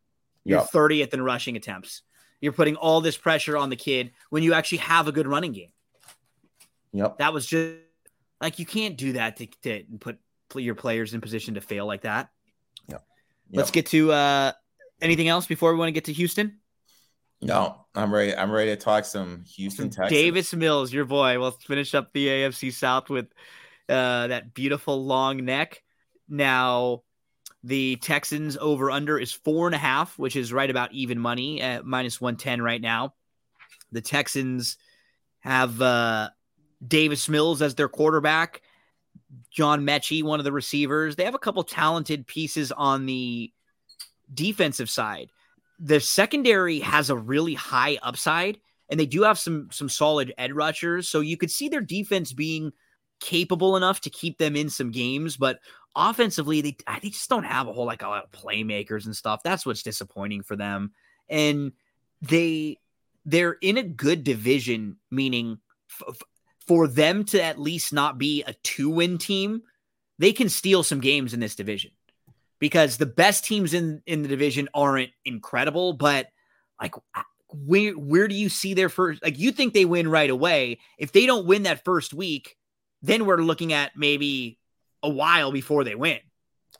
I mean, here's the thing with them. And like their offensive coordinator is Pep Hamilton.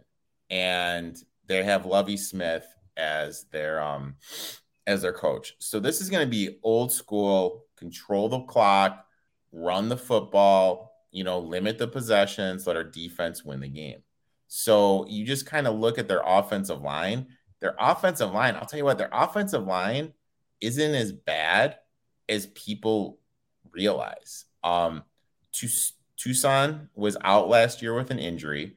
With him being out, um, that meant Tytus Howard shifted over out of position to play left tackle, and he did a very serviceable job. So he's going to go back to his position to ran to to man the right tackle. They brought in AJ Cann to um to be the right guard.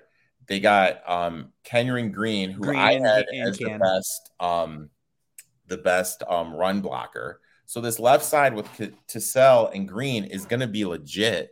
So I mean, you know, I, they're actually projecting. Not to try to interrupt, but they're not projected like 30th or 28th by Pro Football Focus. They're projected 22nd, which is improvement from last year as being one of like the bottom five type teams.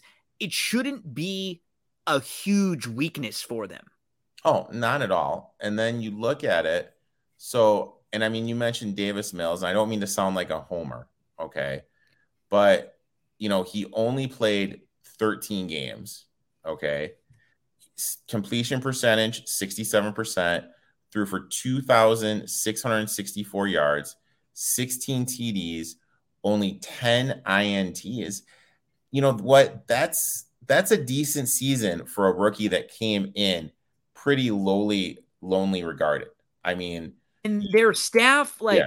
David Culley, did a good job with their team. Meaning, you know, it, they didn't have a whole lot of talent, but when you watch it, it's not like he was some creative offensive coach, right? Or not a guy that was some offensive guru. I he was very impressive dealing with a, a bad situation too. He wasn't like it wasn't like he, compare what he was dealing with with what Lawrence was dealing with. Like, are you telling me Davis Mills was in a much better situation? The guy had to worry about all year long. You're playing. Nobody knows what's going on with Watson, the franchise quarterback. Everybody's hearing all this stuff. Nobody really cares about you. Everyone keeps asking about what's going to happen with Watson. Are you going to trade Watson? What's going on here? This kid actually played pretty well. Yeah, I mean, I think he played great. I mean, you look at the stats, you can make an argument. He was the best rookie quarterback last year. Best, he was legitimately the best rookie quarterback. Um, you know, as I mentioned, they they brought in Pep Hamilton. This is going to be a, a run first offense. Um, you know, very slow in pace of play. Uh, you know, points scored. You know, they're going to be around that 20 points per game scored, low in the pace of play run the ball an insane amount. Um, they are implementing though a stat. This is going to be like the Stanford Cardinals offense. What Mills is very comfortable running when he ran it in college. Uh, Lovie Smith, you know, defensive minded coach, he's coming in. The one thing about Lovie Smith is he only blitzed 20% of the time last season, one of the lowest in the league. Lovie Smith likes to bring it. So I expect, you know, with the draft pick of Christian Harris from Bama, sl- signing Jerry Hughes from the Bills, they're going to be looking to create a lot more pressure to take some pressure off this young secondary. I think the secondary is going to be the secondary that gets better as time progresses. And the one thing Lovie Smith has showed us is everywhere he goes, he always has subpar talent and he always gets the talent to absolutely Absolutely. He he may not be. I think it was the and in the same with, with the guy last year, Culley, who I don't think did a bad job. Lovie Smith's a better coach than him, though. Obviously, Lovie might not be the best football coach in the league, but Lovie is is always going to be able to overachieve with the right type of teams. This is a good team for Lovie to get these guys to believe, to to have them learn how to do things the right way. And he's not maybe creative Andy Reid guy, you know, someone like that who might be the best offensive type, but he's a solid football coach. And I agree with you. Their secondary has some upside, right? They've got, you know, uh, Pitre, Stewart Jr., who are highly pro- uh, like projected, Stingley Jr., who can make some plays. The edge rushers are good. Um, you know, they have high ceilings with the edge rushers there too. I think this is a feisty team that I'm going to play in some spots. The the problem is too for them, it's just one of those things that you look at and so let let's say you got them winning game 1. So, I took the over. I mean, I at four I and a half. I think they're 5 and 12. I see I have them at 6 wins. Best case scenario they can win 7. You mentioned Yeah. I go 5 to 7 is what my range was. You just kind of sit back and say, "Okay, you have a good I'll make the argument that Lovie Smith is the best defensive mind in the conference. Just not in the conference, in the division of the four teams. Yeah, in the, in the division, exactly. Yeah, him and Vrabel. It's him or Vrabel, and I don't even know if Vrabel's um, like defensively. Doesn't he doesn't really. He's not really a defensive guy as much, and yeah. And then you kind of sit back. Okay, the Titans they have offensive line issues. What is Taylor Lewan going to be? What is their two guards going to be bringing in? You look at the Colts. They lost two starters. One of their guys is switching positions. Quenton Nelson is always hurt. You look at the Jaguars, they lost arguably a top three center in the league, and they signed a guy who has an injury history. So you could be playing three teams multiple times that have a, a whole lot of issues. So, you know, the, they're they're there. They have an elite pass catcher in Brandin Cooks. Cooks had a 26% target share last year, and no one seems to be all I hear people talking about is Davante Adams, switching, you know what I mean, switching quarterbacks and coordinators, uh, Tyreek Hill, Deebo Samuels. You know, I'll take Brandin Cooks at 26% target share in the third round. Absolutely no problem at all. He's being really undervalued. Um, you know, you mentioned the schedule. Week three, they're getting the Bears right after the Packers game and the Bears on a short week. That's a great spot. Week eight, they're getting the Titans sandwiched in between the Colts and the Chiefs. I mean, there's just a lot of little spots like this on their schedule that it lines up where they can win. This team beat the Chargers last year. They should have beat the Patriots last year. I think with Smith there, I think this team easily could win six games. I have them over four and a half at plus money. Yeah, I, am going to play them in a lot of games to cover. My only concern is that if they don't win that first week, then we're at Denver, we're at Chicago. Can they maybe win the Bears game?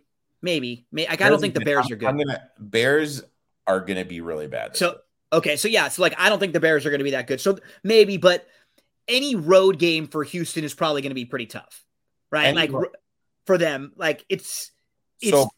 I mean, they could be anywhere from three and three. No, they could have they could be three and two, one and four, you know, two and three going into their bye. Yeah, and and that's key. As long as they've got one win at least, because they can win, they can beat Jacksonville on the road. Sure, right? They can go win that road game.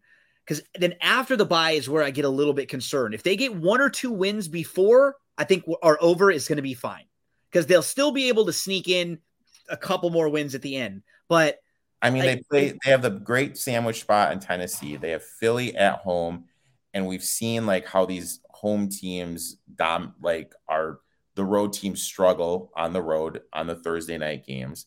They get extended rest playing the Giants. Giants are a big question mark. We don't know what we get. We don't know what we're going to get with the Commanders. Um, we don't know what we're going to get with Miami, Cleveland. I mean, the only, I mean, the only problem is they're going to be underdogs though in all those games. Oh yeah, for sure, for sure. So and that, I mean, Cleveland just signed Josh Rosen, so that tends to they they're nervous, right? That Watson's going to be suspended. Which, isn't it funny? Like you know who Cleveland could use right now? Baker Mayfield, right? Yeah. Like it's so isn't it so funny? Like just it's just hilarious how they they shit the bed on that whole thing. Like Baker or not, he may not be the guy to be your franchise guy, but they'd be in a lot better situation right now with a guy who knew the offense, who was comfortable with everything, and they like we, we went through their schedule a couple weeks ago. They could have very easily started three and one or four and zero. Oh. Um, this is going to be a fun team to play in some spots because, yeah, like we say at the end, once you hit my so there's just a lot of teams in the middle right there, like the Raiders, Tennessee, Philly, at the Giants, home for Washington, at Miami, home for Cleveland. Every one of those games, if you told me they lost I'm not any game, all of them in a row. I wouldn't be surprised. If you told me they won any one of those games, I wouldn't be surprised though. They're not. Nobody there is terrifying. It's not as if they've got, you know, um, Kansas City and you know the Chargers over and over right there in that in, during that stretch. Those those teams are spread out a little bit, and they catch both Kansas City and the Chargers at home. They end with Tennessee, Jacksonville, Indy. Yeah, I'd lean over. I, I had them between five and seven.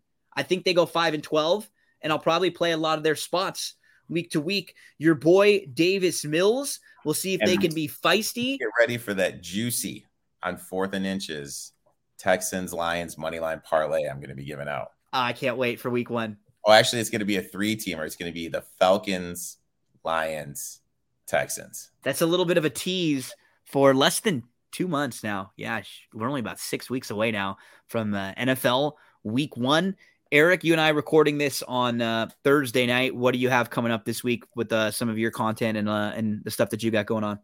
Um, I got my podcast coming out. Uh, it'll be coming out later tonight. Um, some NASCAR, some CFL stuff, and some NBA talking that little crazy day in the NBA the last couple days. Um, and then on Tuesday, Jim and I are going to be for BTV previewing the ACC conference.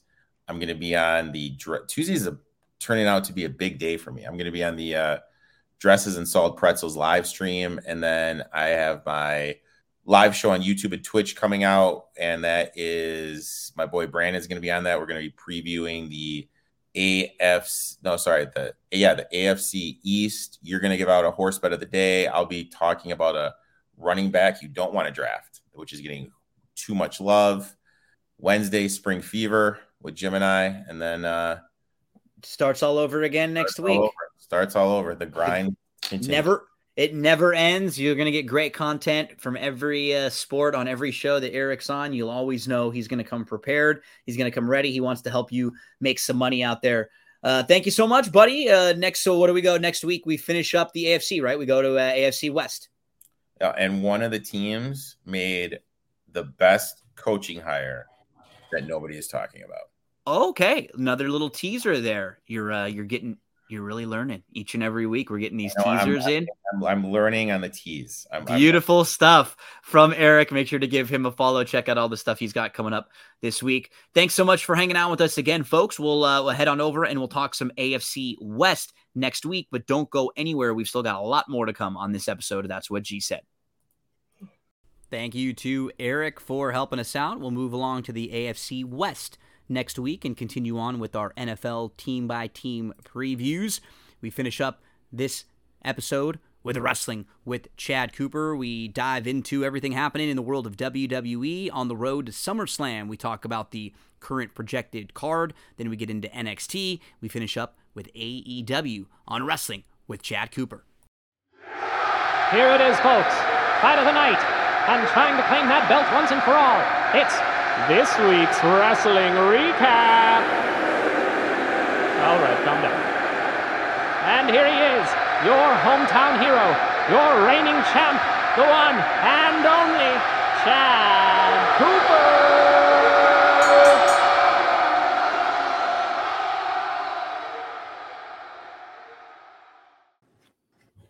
Time for this week in wrestling with Koopaloop, Chad Coop.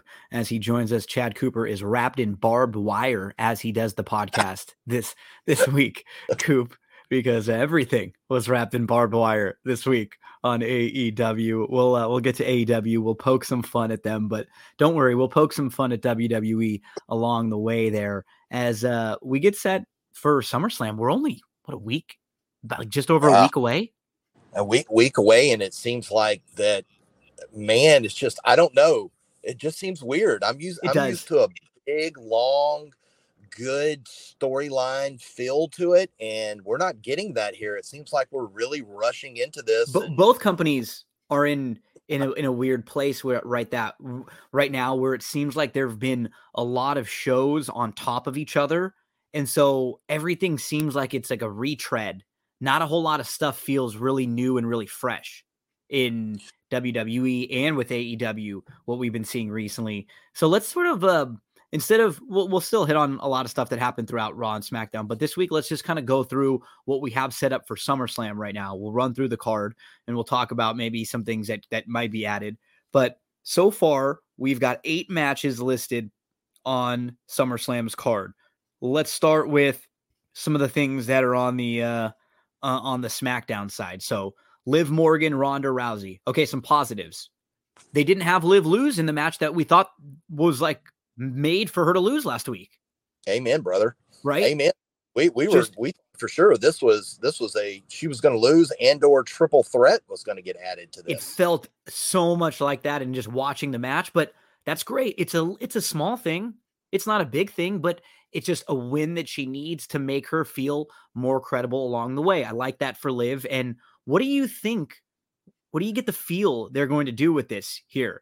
Is, are we going to get Liv getting a clean win? Does Ronda win this thing right back? I, I, I feel like you and I are sort of in the same boat here with just what we were thinking with with Natty. If you have Ronda win this thing right back from her, how much does it do, or how much did it do for Liv?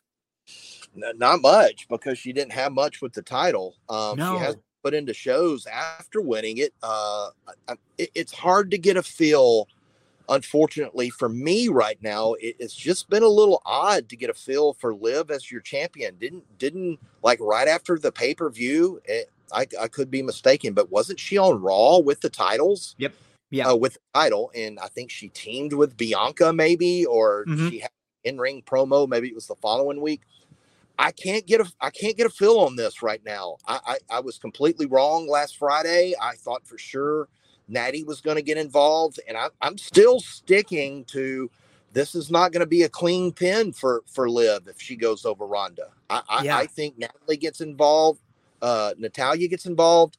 I, I just don't know. And it, on the flip side, if Ronda wins, uh, where I mean, Charlotte is due back here pretty soon, and if if you've noticed, she's become more active on social media. Yes. Now, I'm not, yeah. I'm not, I'm not leading this into Charlotte comes out and does something at SummerSlam, which, I mean, don't put it put it past WWE to do it, but she's she's been quiet for a while, and then here over the last week or so, I've seen her comment, and, and, and it's not character comment. I've just seen her more active on social media, so if Ronda does win it, we go straight back to that, you know, Ronda Charlotte. But I, I don't know what it does. I, it, it, it destroys Liv Morgan if she loses I know. the title.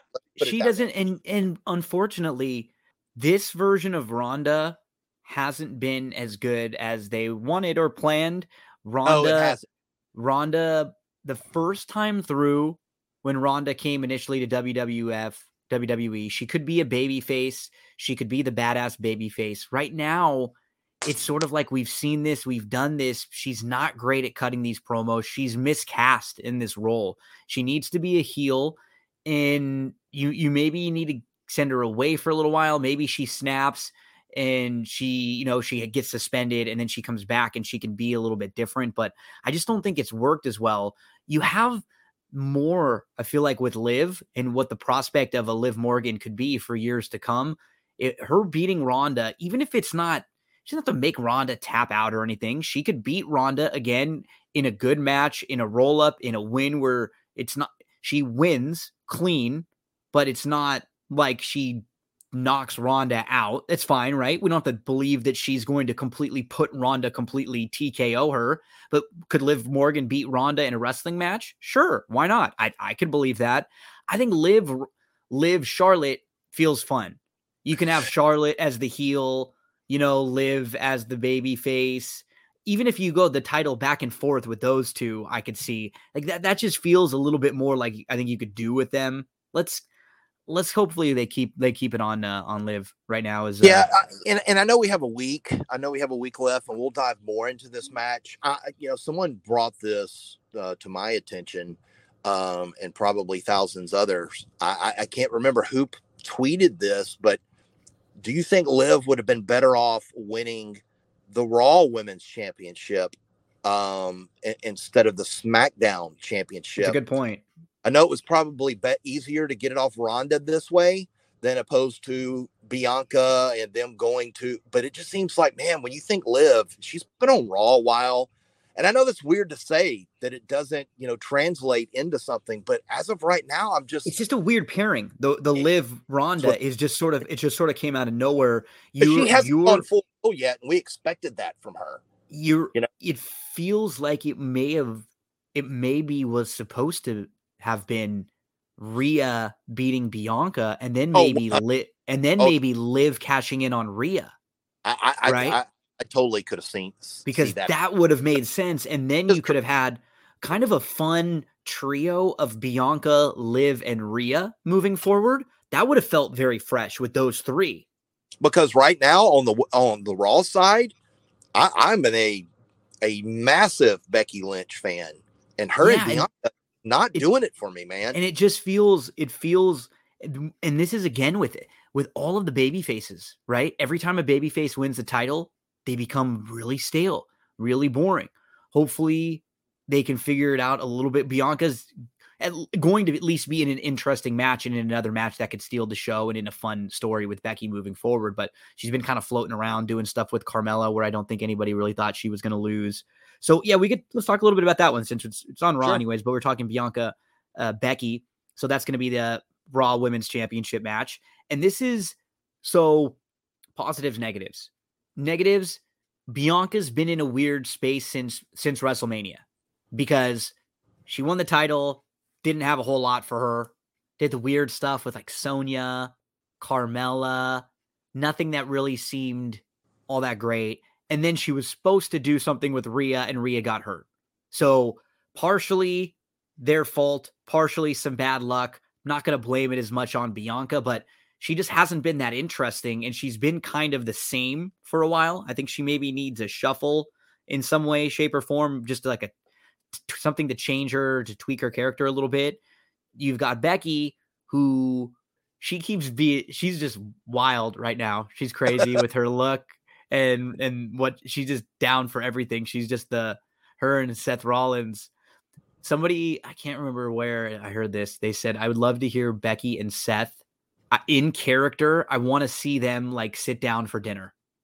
You know, like the two of them at their home in their character right now sit down and have dinner together. And Seth yeah, because is just I laughing. Know if you saw it. I, yeah, I don't know if I sent it to you or not. Um, Becky and Kevin Owens about the moose.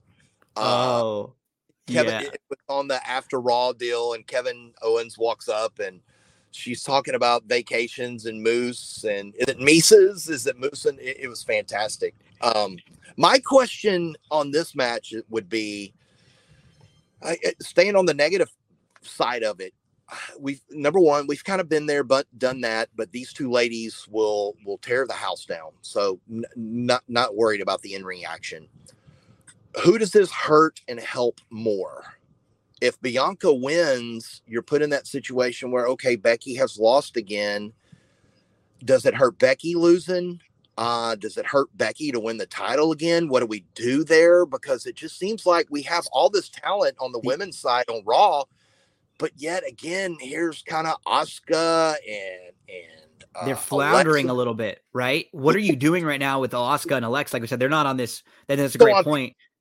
So what happens if Bianca wins? Because Becky's not going to be the instant challenger. She, she, maybe she goes away for a while. so yeah, let me give you a, a, little bit of a cop out. If okay. okay, if Rhea Ripley is okay, I'm fine with with Bianca winning. And just what you said, Becky going a little bit of a way away, maybe not even away, or like just continuing to break until she sort of comes full circle as a baby face. Right. I, I.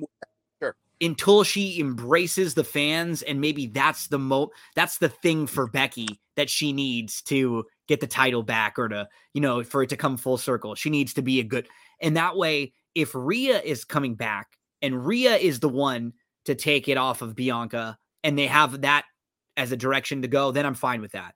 If Rhea's not coming back, I think you got to go with Becky. I, I agree. Yeah, I, I, some something because it's and it's not Bianca's fault. It's the same thing we saw like with with all of these baby faces. This is the Hangman Page syndrome. This was the Big E syndrome. This is yeah, what but, they but do. What challenge? Because because uh, I, I I try to base the winner as I try to pick a winner as okay. Where do we go from here? And I'm not trying to jump past the match so quick and, and, just say, okay, what's next? What's next? What's next? But that's kind of how I look at the. No, you have to predict where's it going to go. Yeah.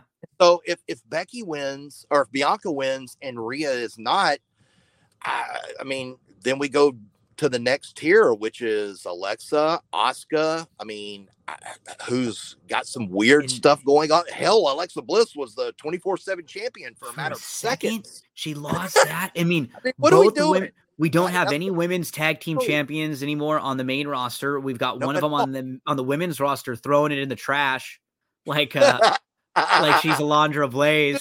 You know, Good yeah. Point. So it is a little strange, uh, and you're right. They have a lot of talent that they don't. They they're not doing that great of a job with right now, and and they could be doing a lot better with. Because um, if you look at SummerSlam Slam card, Gino, you have five title matches right now, of five of eight. What what is what is the over under of those five changing hands? I I'm I'm can't wait to see the the odds next week at this time to see what the betting odds are because I, you know, we could be, this could be a pay per view where nothing changes hands. Uh, it could be a pay per view where they all change hands. I don't know. So it's really intriguing what happens here. And we, we still have a, you know, two SmackDowns and we have a Raw. I'm not expecting much next Friday, you know, because we'll, we'll be the night before, but it just seems like, man, we're throwing a lot together in these There's, two women's matches here. And we've mm-hmm. bragged on these women for, that's been one of the big, big strong points for WWE for quite some time. The talent is there, but the not just the booking, but it just seems like the storytelling's been very, very weak with all these big names and, and yep. great.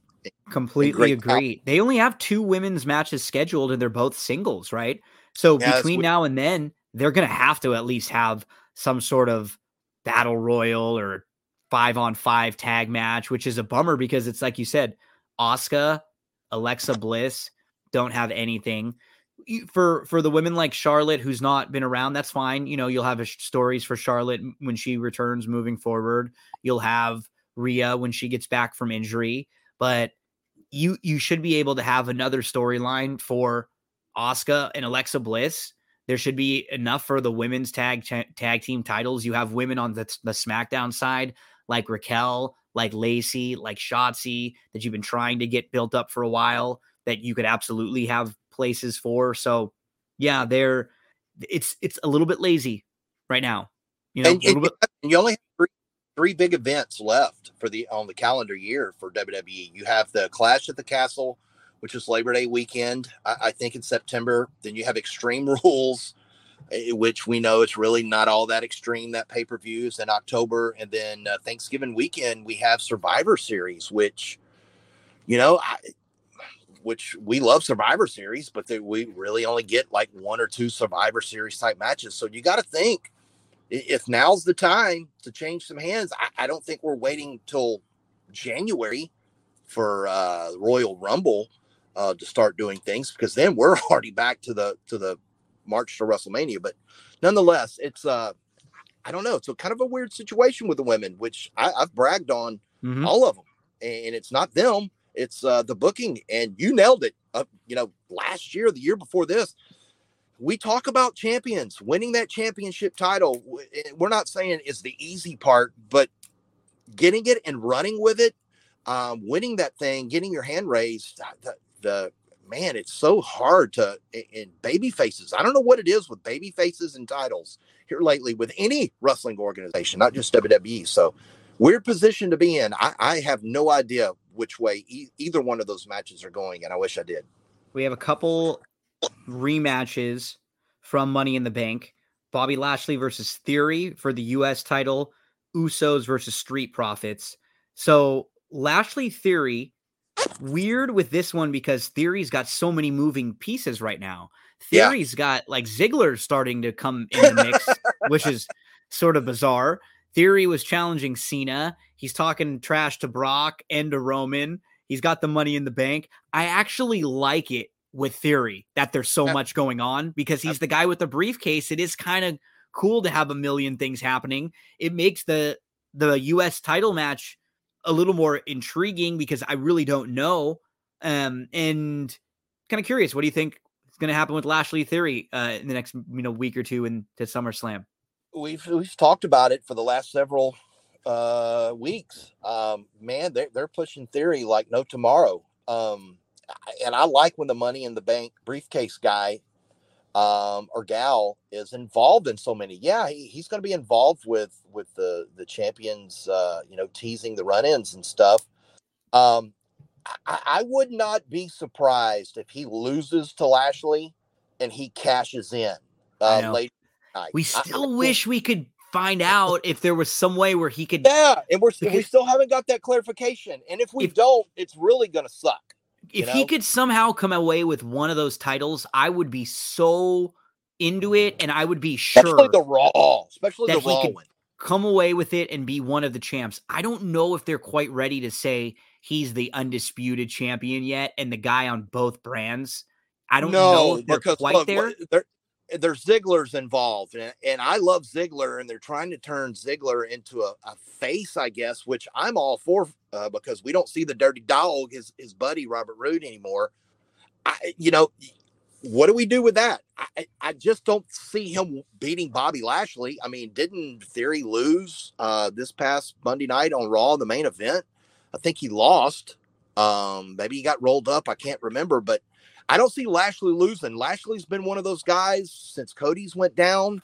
Uh, they've kind of elevated him and this title up to be the guy on Monday nights. Yep. Uh, I, I, so I, I, I, don't I don't see Theory winning this title.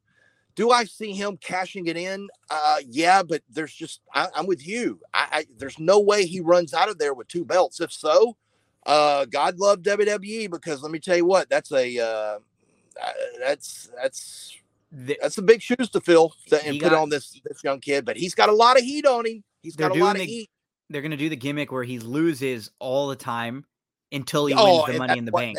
Because he got yeah. he got rolled up by AJ, or, or, he got beat by AJ and by Madcap by DQ by uh, count out and DQ over the last week. So he's going to be super kicking, super yep. kicking. So he's going to well. have all these different people set up for when he wins the title along the way. So uh then we have, I mean, Uso Street Profits. That thing stole the show.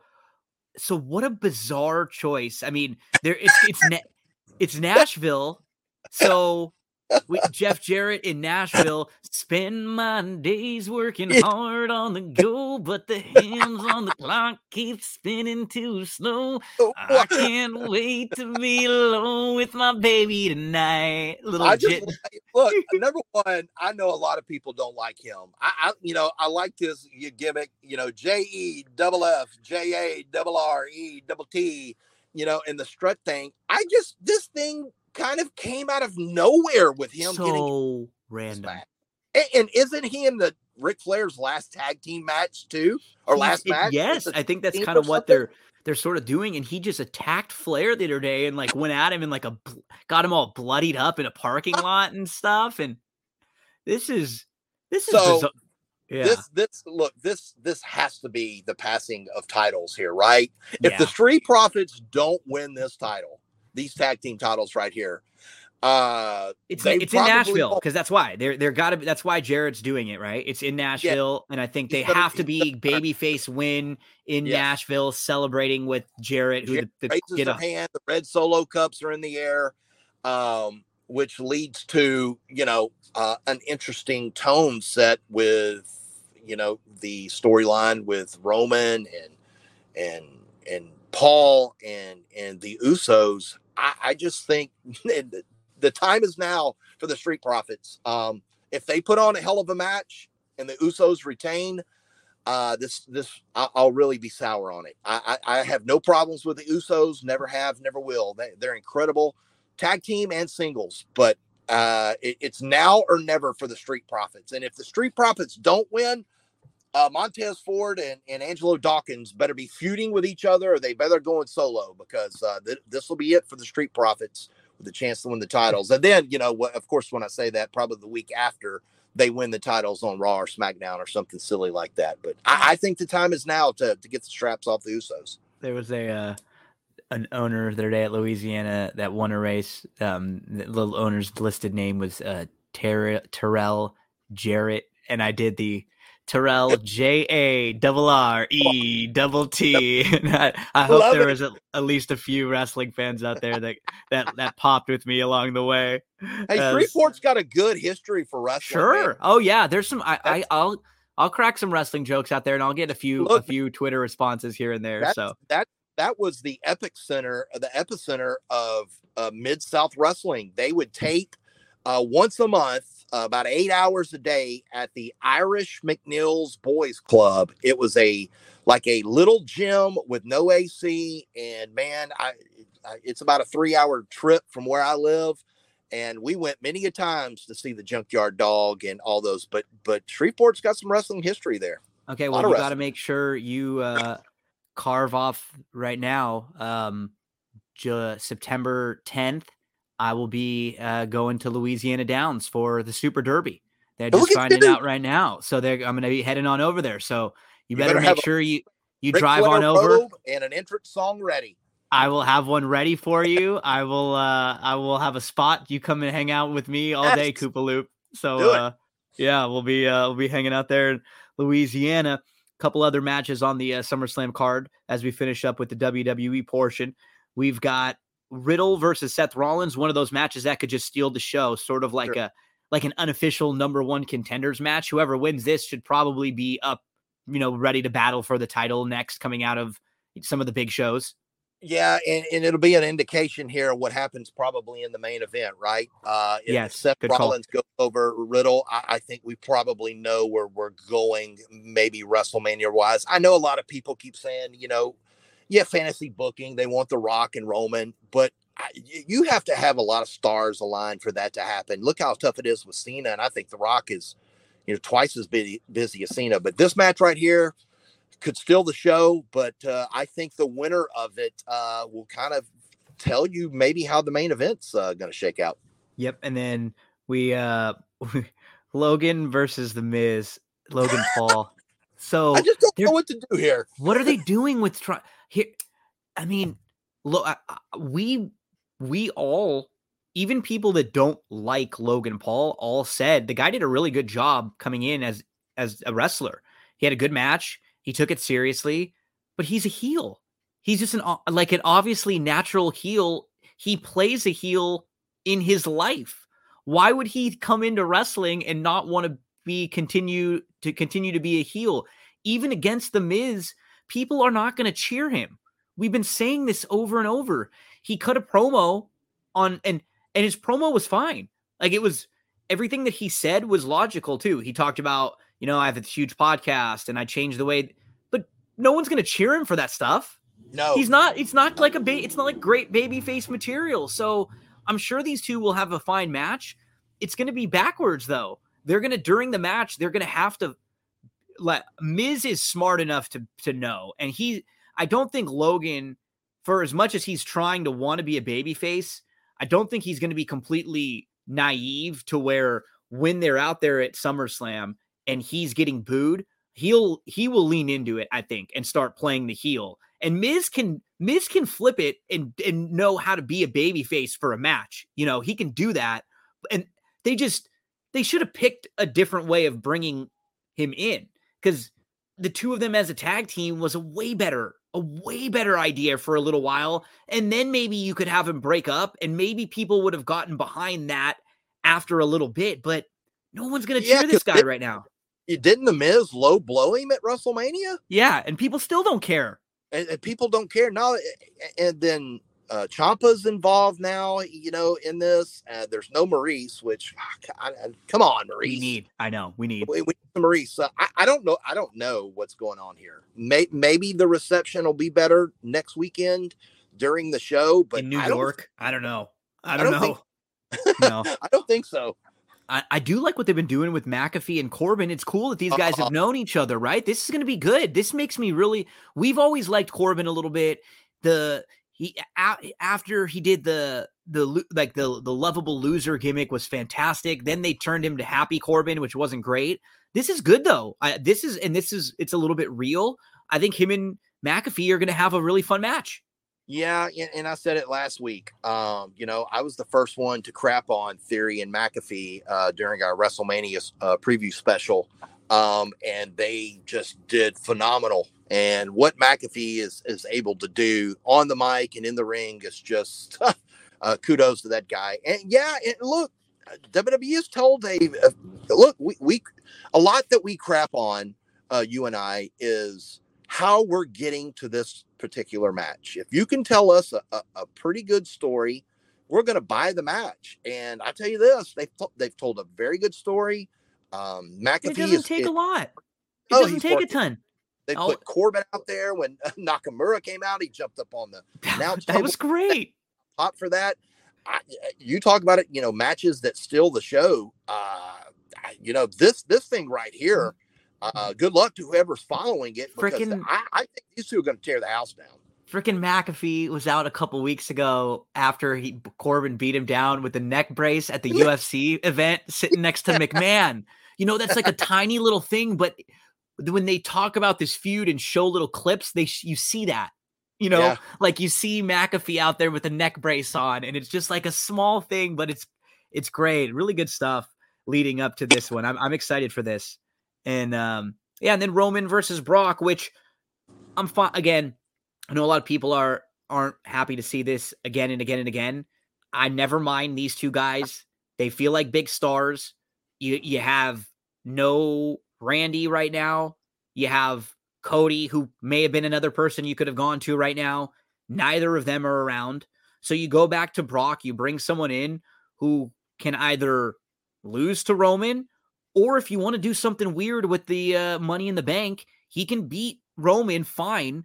Losing to Brock doesn't make Roman look weird or weak. And then you can transfer the belt over and and really shake things up and change things a little bit if you want. So I, I don't have a problem with this at all. And I, the match will be fine. And with the addition of the money in the bank and theory and all that stuff, it, it adds enough intrigue into it where I don't really know exactly what's just going to happen at the end of the night. Okay, let me ask you this. Uh, this is the main event. Um, would you be disappointed if Theory does not?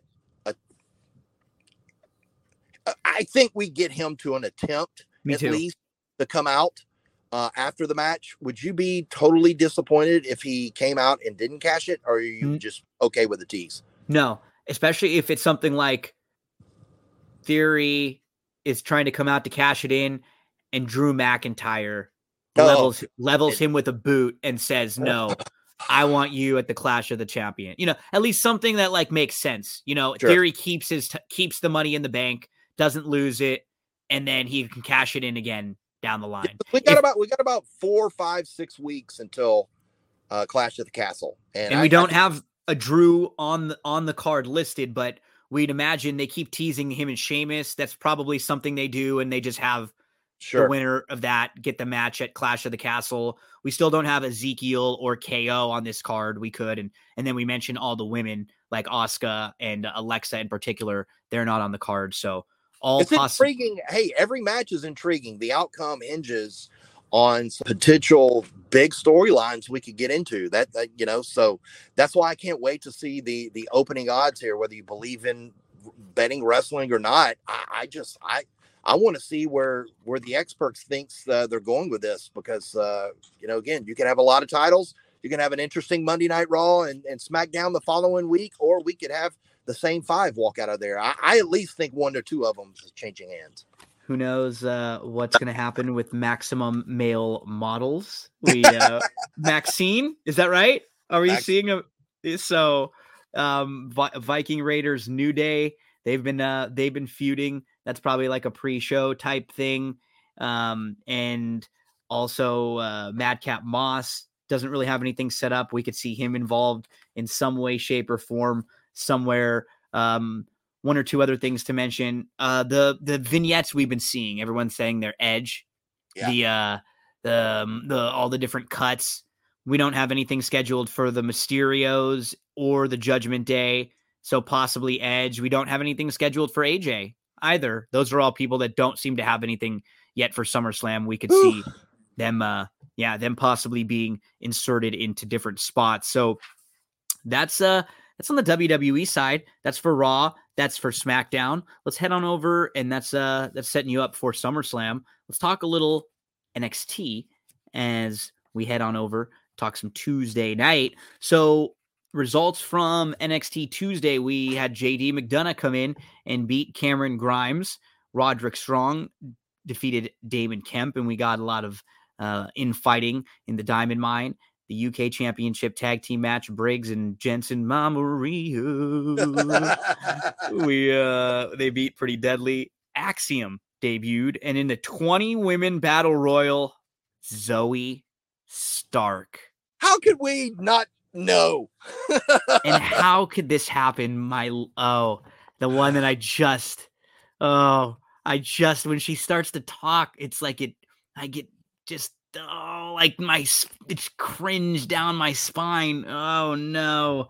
She's winning this title, isn't she? Oh no. Is oh it? no. And it's like the the final four Stratton, Lyons, Stark, and James, and it's just okay. And, and, like anywhere there, we're in a fine. I, am fine with. I'll tell you what, Stratton has every heel move down pat. She's so good. Eliminated. Why do I even have to go into this battle royal? Are you serious? Like I actually have to qualify for this? Okay, you it's just. she was so good in the battle royal too when she would eliminate like a a, a a, good face with a lot of pop i mean the heat and that she gets is just fantastic i i you know when zoey stark came in i said well there goes nikita and uh i think did tiffany eliminate nikita i can't remember if she did or not yeah so weird um nikita so... looked good outfit Stratton, yeah, Tiffany sent Lyons over the top when when she was distracted. So we'll probably have those two go at it for a bit, and then you know Nikita can beat her and get to Mandy. Stark ends up sending Stratton over, and then uh, Cora comes back. You know, Cora was charging in; she was never really eliminated. So Cora came in, but Zoe ends up getting the win. So, did you think with all Cora was going to win this battle royal when she came back in?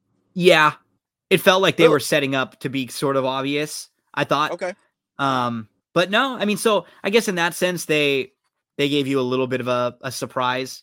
But I thought Roxanne would get involved at that point. But yeah, that I know it did seem opportunity at that. Yeah, it did seem kind of weird. You're right. I mean, I, I, was expecting her to be the one at some point. If Cora gets eliminated, it would have been by Roxanne, right? But yeah, because we wanted sort of oil sort of made Cora look just kind of like very weak here, huh? Oh, very real weak. You know, she cheats. After, after you know she threw the tile away. I know. I didn't like that. I agree. This didn't didn't make her look good if she's someone that you're you know you're working on. Um, and we didn't. Yeah, who like who? What did we have? We had uh, Ivy Nile, Amari Miller, Arianna Grace, Indi, Lash Legend, Tiffany Stratton, Wendy Choo, Zoey, Lisa Leone, Kiana James, Fallon Henley. That was Sloane Jacobs, Elektra Lopez, Kayden Carter, Katana Chance, Paxley. That was our. Yeah, uh, he had some solid, but I mean, yeah. you could narrow it down to the top three who was going to win it, and I thought yeah. they did a pretty job with it. Yeah, um, it was fine. It was uh, fine. And here's it, the thing: look, Zoey can can work. The she, problem, I was gonna say, been, as soon as she's oh, she when she's in the ring, I'm great with her. Oh, she's fantastic. But the, on the flip side of it, I just keep hearing years ago, like in 2002 or three, when I interviewed Triple H, you know, when he was a superstar, he just said, look, you, you could be the greatest of all time inside the old squared circle. When, when the mic's on, that's one of the most important parts. If you can talk the talk, you know, and I, I think that's one point where she slips, but I got a feeling she's winning this title. I got a you, feeling. You you don't need to be able to cut 20 minute open raw no, promos. No, you no. just need to be able to connect with people and have a charisma. Like look, we know she was in a kind of a weird spot with uh uh who was her Io? tag partner. And, and you know what? Let's give her some benefit of the doubt because that was a hard place to be, and she was sort of playing like in the in the joke where, yeah, yeah. I'm joking with someone who uh, the, the whole joke is that we don't understand each other. You know, she's trying to play this like sure. rush hour Chris Tucker, Jackie Chan yes. gimmick, you yes. know, um, which is not, it's just not always easy to do. So, and it didn't come off great. Like trying to act jokey and funny, she might be fine if she just acts normal, you know, just. Well, and she's one of those type of faces where, when she came from the indie scene, uh, she's known for being serious, you know, kick ass in her matches. So yes. she's not going to be one of those glorified babyface champions if that's the they decide to go with. But I I just have a feeling they wouldn't have brought her back just to just to be uh, somebody else. Mandy Rose beat. No, I I no. think this year next champion easy. JD, what do you thought about? What do you think about JD Cameron Grimes and uh, and JD's presentation? Oh, fantastic! Uh, just I love the thing where with uh, with Braun when he was using the um, the like the the mannequin and yeah. showing the the parts of the shoulder that he was going to attack. It was like it was kind of like a like a Dexter sort of creepy serial killery like, but it was he, you know it was almost you know like um you know he was kind of he was kind of hitting me with was um American Psycho Christian Bale. Oh yeah, yeah. You yeah. know, like well, good looking, well dressed, smart, eloquent, but just a psychopath. Good call. You know, good call. Um, I yeah, yeah. Uh, he good match too. The guy can go and and oh, it was strong, and I like the way that they worked the the knee injury gimmick on Grimes, which yes. basically cost him the match. That was just well done. It was it was probably the best match on the show. Really strong. I'm glad they started with that. And th- this kid, you know, it, it I, I, he's a he's a strong choice to uh, dethrone Bron. Uh, as we talk about that match, what did you think about Bron's in ring presentation with JD? Uh, we talked about the shoulder. Uh, do you think the the fans are getting behind Bron Breakker again, or we've kind of like simmered way down to the point where we can't get him bowling hot? I think we can get him back okay again um, with the right opponents now. And JD is is is I think people are intrigued with this. I think this will be okay. I'm going to give it a little bit of a I'm going to give it a week or two more and see how it rolls. I'm not I'm not I'm not ready to give up on Bron yet. I'm never going to be ready to give up on him in the way that with Roman, I think with at any point Bron is very easy to just tweak with a heel turn. Like oh, the, 100%. The I moment the moment you it, yeah, the moment you let this guy just start to say screw you to the fans, it's going to be great. And I would like for him to do it as champion. Me too.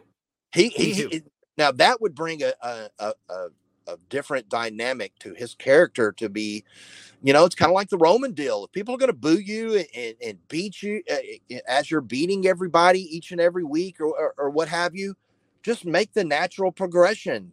Don't hold back what you know is is naturally fits there. You know, it makes the character more interesting too. If the guy becomes more willing to cheat a little bit to win, you know, yeah. he doesn't have yeah. to be a weaselly heel. You know, for like example, Mandy Rose as the NXT Women's Champion.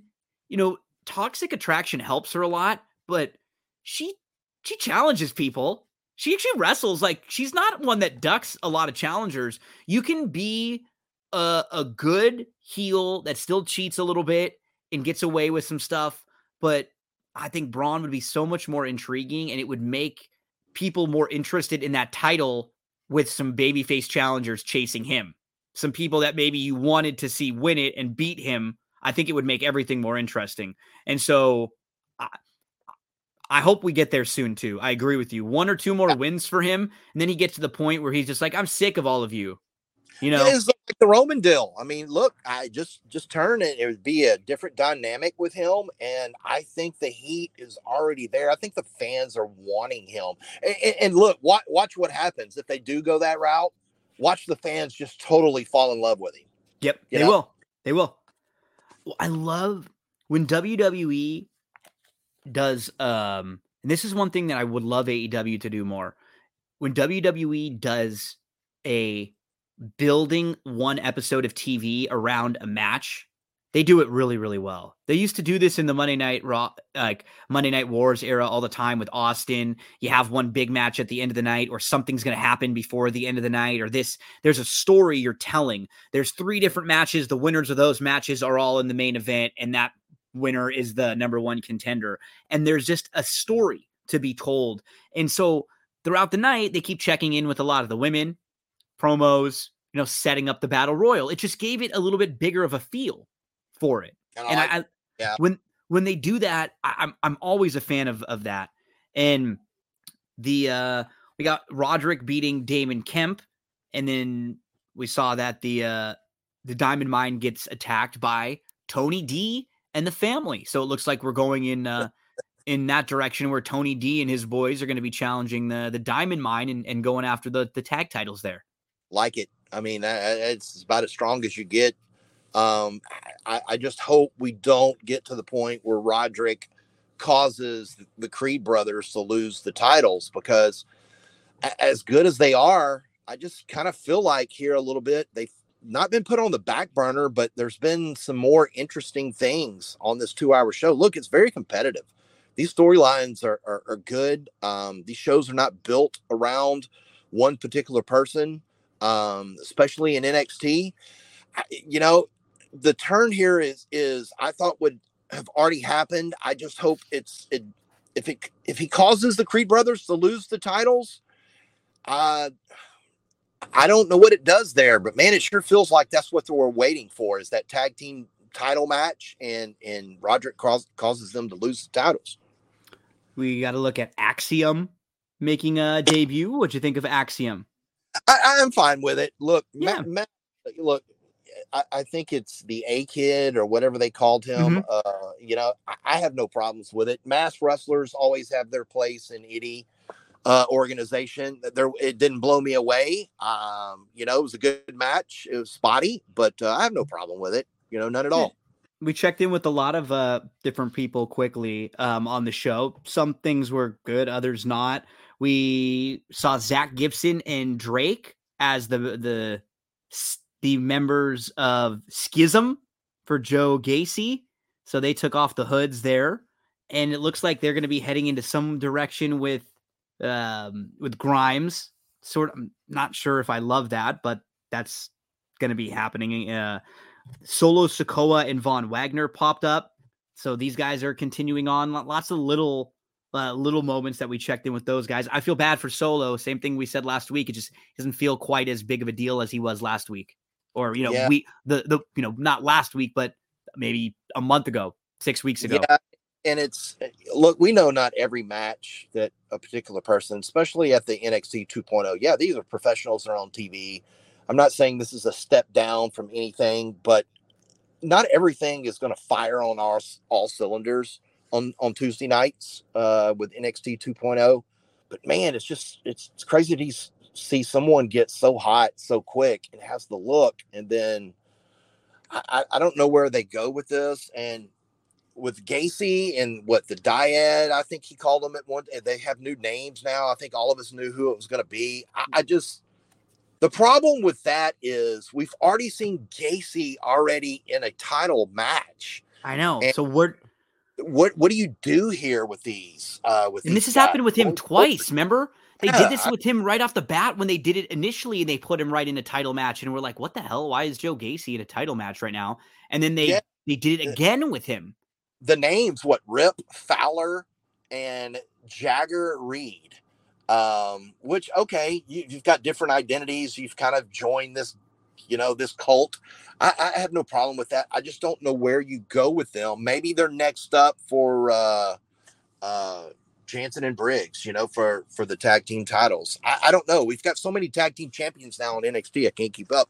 But you know what? I, I am kind of looking forward to. There there was one. Uh, uh, Wes Lee, Grayson Waller. There was a mention there, but yep. I, I Wes Lee. Me too. Uh, it, has got something. I, I think he's something's special. cooking there with him. Yeah, it's, and it's slow. It's like a slow build, which is the best way to do it. This guy could be a really nice baby face to beat Carmelo. I think yeah for that North American title at some point. Those two guys could have a banger. Wes Lee if anybody and- can say, save, a, a, and I'm not saying save a career, but save a WWE career from from a tag team, and then one of your guys gets fired, it is WWE. They can do it, and I think this guy has been put in a position to succeed.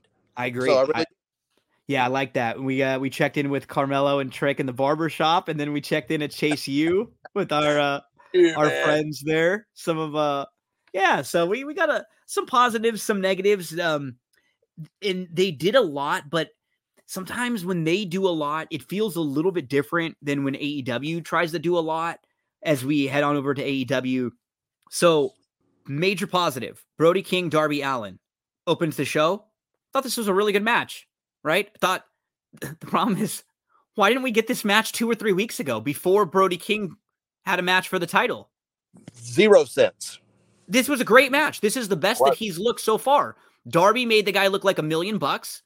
I, I I would rather Darby be elevated more, but that's you know what? That's fine. If they picked that they wanted Brody King to be the person that was going to challenge Moxley, why didn't you have this match three weeks ago and made the guy look really strong? And it would have made the title match against Moxley just a little bit better. I, I wish I could say, Gino, um, I, something has uh, come over you. You you've turned uh, about on me, but no, I, I, thought the same thing. It was definitely one of their better matches in a while. And but you do this after the guy loses you know, didn't he win the battle? They don't call him battle royals. What did he win over there? He won the battle royal to win the number one contender spot, and then he's in a match against Moxley. And, and, and you know what? This match I thought was ten times better than the Moxley match. Hundred percent agree. Dude, I think I, am crapping on Moxley. I'm just saying. No, and what was, they're they're doing something weird with Moxley right now. Like he's yeah. on the show a lot for someone that's your world champion, and they're putting him in the middle of these weird throwaway matches that don't mean anything for him. He doesn't why have he was, why any story. Wheeler, and I, I know you've got a faction there, and you've got William Regal. Regal, what are they? Blackpool Combat Club.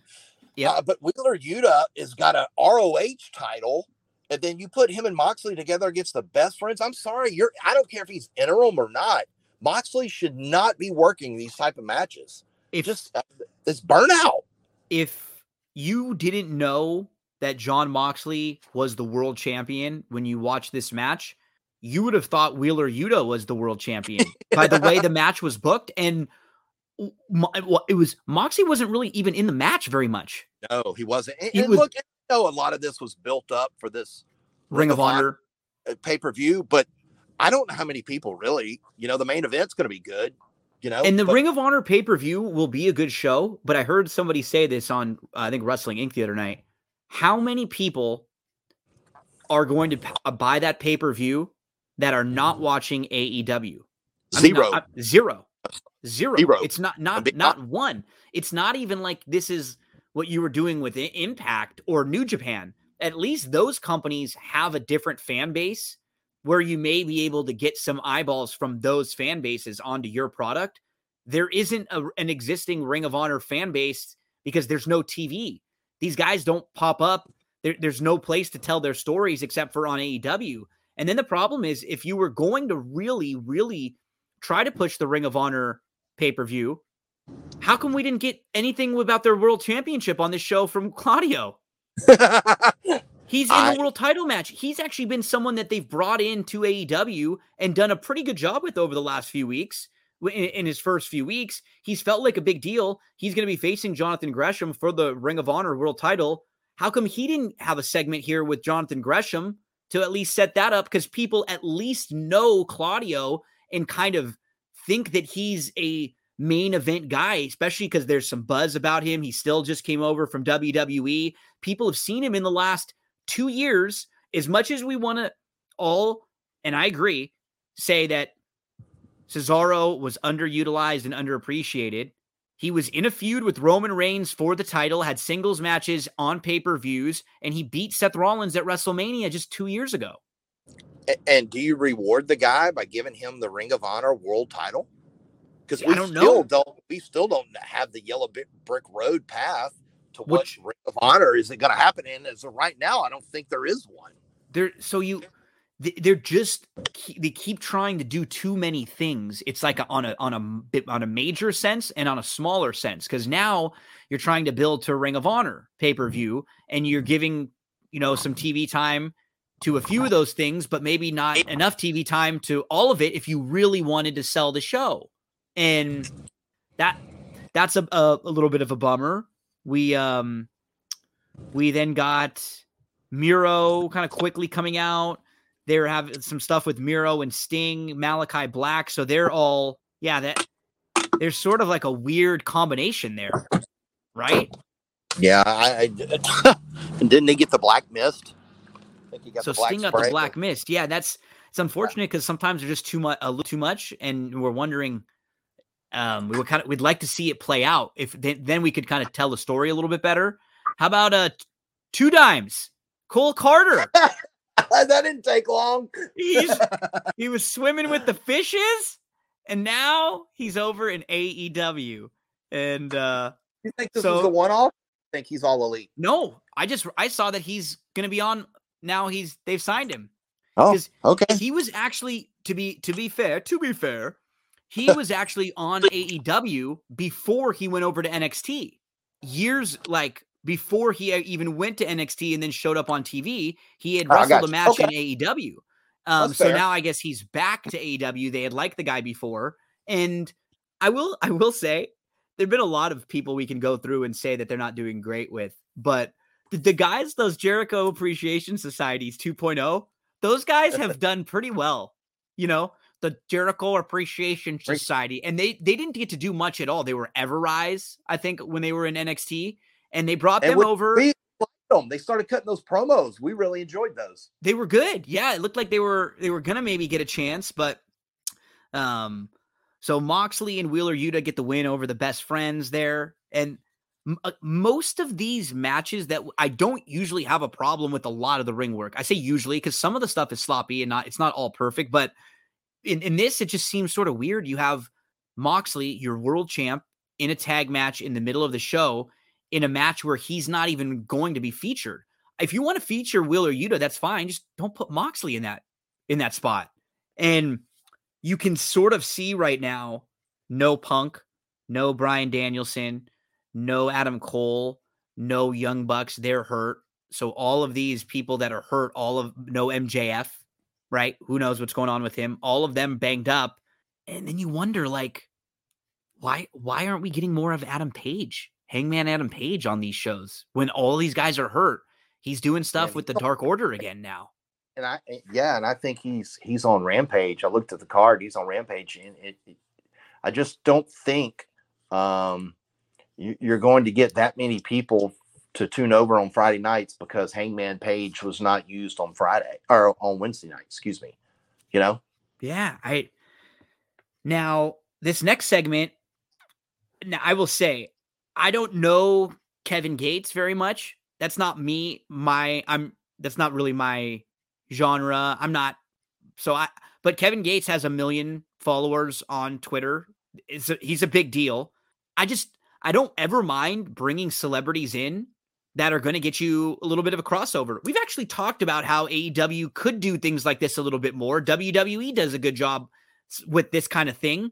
The problem is the segment and the material was just awful. I don't have and, a problem. And, and, it, we also had another rapper that after Dupri, the show, Jermaine Dupri. So we eh, we never have any of these things, and now we're in Atlanta and we have a bunch of stuff that didn't it just it didn't feel natural like it didn't it didn't flow. I it, it i don't know like keith lee and swerve were kind of joking. Then keith lee was stripping you know they were joking about that um but it didn't i don't it just didn't feel like it was a great segment honestly. Um i i, I do i will give them i will give them credit for the attempt.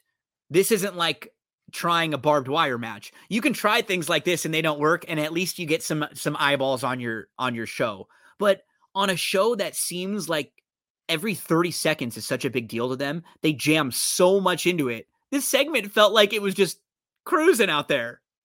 You know, and like they were just out just cruising, no worry for time, no worry for anything. And and then the problem is you bring out Tony Nese and Smart Mark you need someone to let the guy punch, but those guys don't feel like a big deal. And so it sort of makes Keith Lee and Swerve not feel like a big deal now. And now, so like compare them, they're the tag team champions. Compare them to the response that FTR gets when they come in, out and cut oh. their promo a little bit. Does it not feel one. like, I mean, it doesn't even feel like the same thing. Uh, and, and we can talk about FTR because so now, like, now what are they doing? Because this team should be your tag team champions. They're over. Man, Dax Harwood cut an incredible promo talking about his daughter. Crowd loves these guys. These guys have just figured it out. Major credit to AEW because it, it seemed like they were getting a little bit frustrated with where their positioning was, and they've made FTR one of the biggest parts of the show, and they've stepped up and they've done a great job. But now they're going to go in, in the Ring of Honor world title. I'm sure they'll probably win. And then what do you do? Don't don't you want to have them versus the Young Bucks for All Out as your cha- as your title? So you're going to have to get the titles back onto one of them or the Young Bucks. I I feel weird when they do these things where why don't you want FTR to be your tag team champions of your company when they're the most over tag team?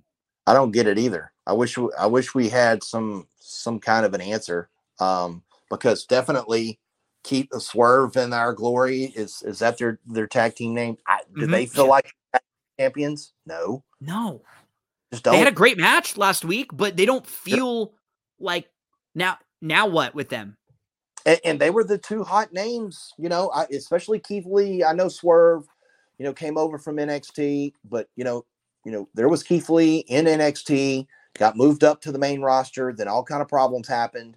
So Keith Lee was supposed to be the guy, and then they kind of crapped on him for for a month or so, and then he hooks up with Swerve. Then they tease breaking up and turning on each other, and next thing you know, they win the titles. But it, it's, I mean, it's a notch or two below FTR. That's that's zero comparison. And I'm not talking about the in ring experience. I'm talking about the uh, the level of response. It's the booking, the storytelling, how they're yeah. presented. It's not about talent. All of all almost every one of these guys and gals are so talented that they just if they were presented in the right way with the right type of story, they'd be fine.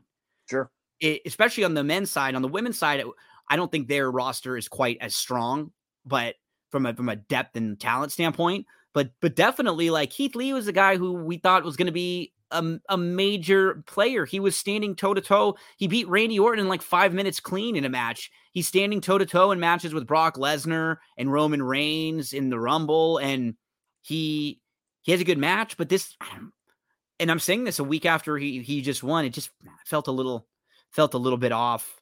And we have Christian Cage and Luchasaurus versus the Varsity Blondes. Cage and Luchasaurus get the win, and then after the match, here comes Jungle Boy. He's already back, and Jungle Boy, and then Luchasaurus is already turning back again on his side. This was quick. It was weak. It, it was just weak. Maybe they thought he was going to be out longer than what he was. I don't know. It was one of the. It wasn't the weakest points on the show. We'll get to that in just a second, but it, it was weak. I, I did. What didn't Christian jump on Luchasaurus's like shoulders like Jungle Boy does. I thought yeah. that was pretty, I thought that was good. And then here comes Jungle Boy. Oh, he's back already. And Jungle Boy looked good, and he was chasing Christian after Christian. But it, it, I don't even mind Jungle Boy being back, but just Jungle Boy should have then then he should get beaten down by Luchasaurus. Yeah, Luchasaurus shouldn't be turning immediately back against Christian. That should take a while. That should be one of the final things that happen right before the big match or during the big match, Luchasaurus says, he looks in the eyes of his buddy and remembers Jungle Boy and he says, screw you, Christian. Like that's, this was all just really rushed for a story that I really, Christian, I thought got a ton of heat over the last month. And I don't know if it feels like a lot of that's gone now because this, yeah, you know, we've been talking about how, you know, provocative, but, uh, you know, his promos have been you know, some were not as tasteful as others, but that's kind of been over the last three weeks of AEW the high points of the show. And maybe they were feeling some heat because that ended and we're already back to this. This this was hanky. This was a hanky turn to me for Luchasaurus. I would have had him and Jungle Boy, you know, go at it before Jungle Boy and Christian, the payoff there, because I thought this was this was about. But now the dinosaur has has turned face. I, I, it was it was hokey to me. It was hokey, real hokey. So, man, uh, just real quick, Ricky Starks.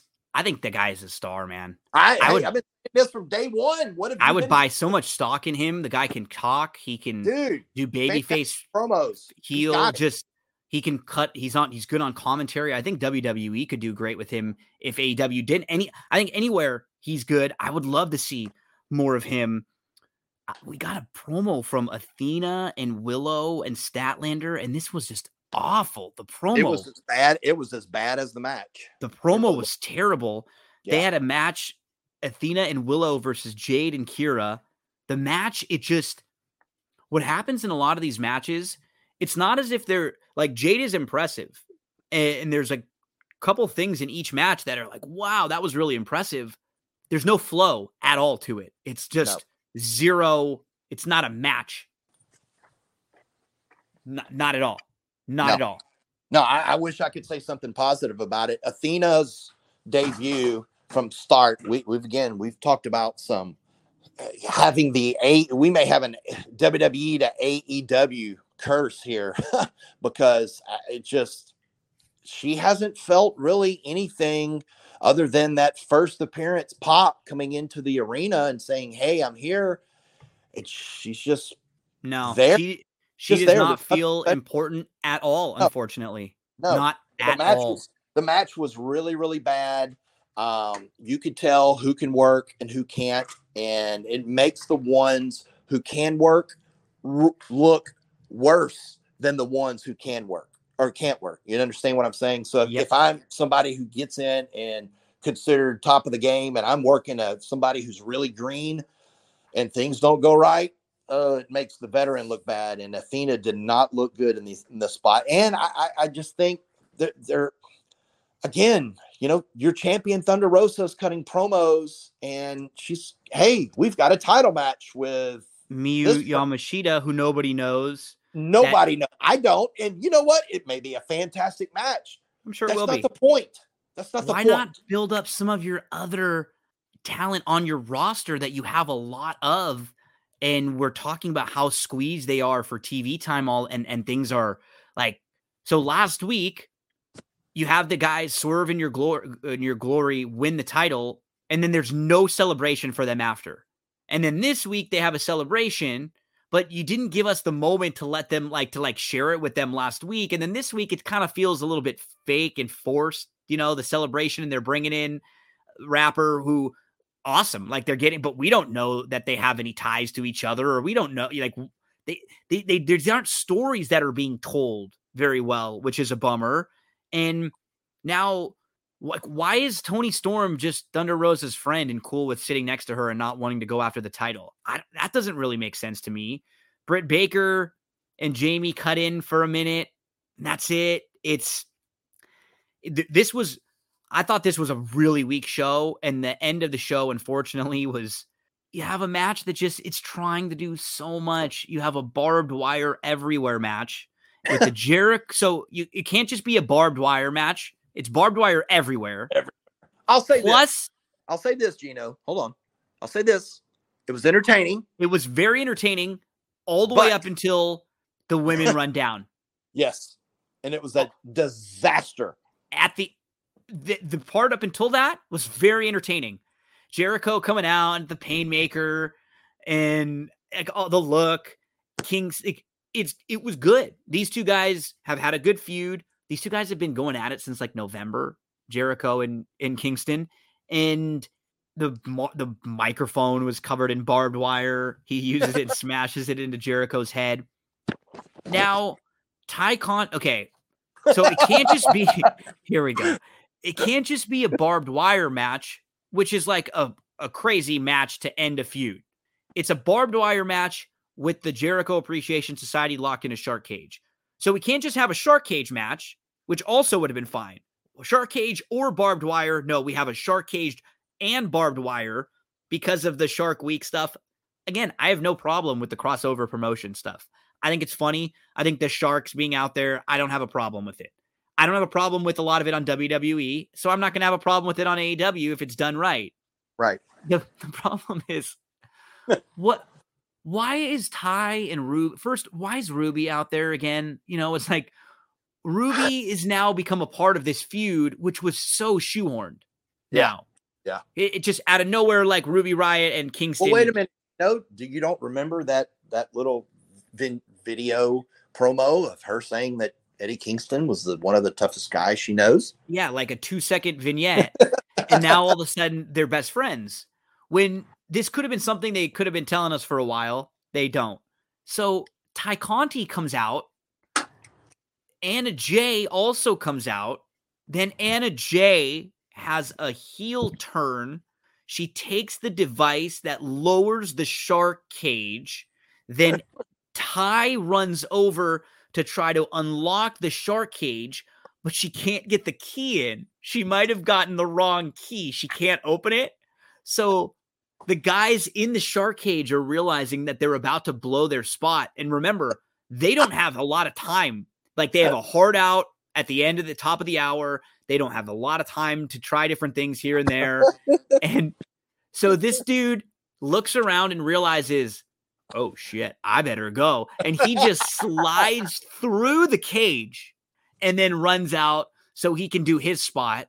It doesn't even matter because those guys aren't even involved in the finishing spot. They didn't even need to get out of the shark cage. So the whole thing that we saw about Tay Conti doing because Sammy Guevara is the guy who ends up being in the finishing spot. So you could have just let these dudes stay suspended in the shark cage the whole time.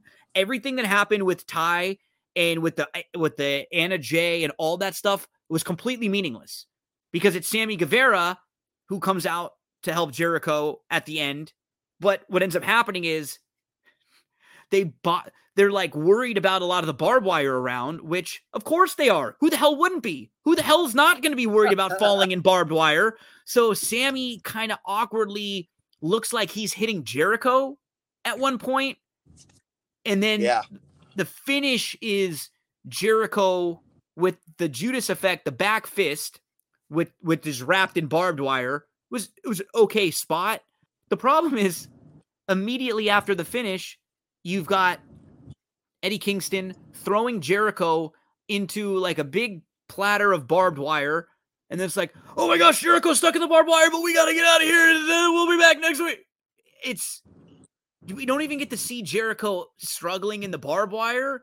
Every single thing there was like a bunch of stuff that you wrote down on paper that you thought might have looked cool. Nobody practiced it out. Nobody blocked it. Nobody plotted it out. They don't practice the big spots. This was awful.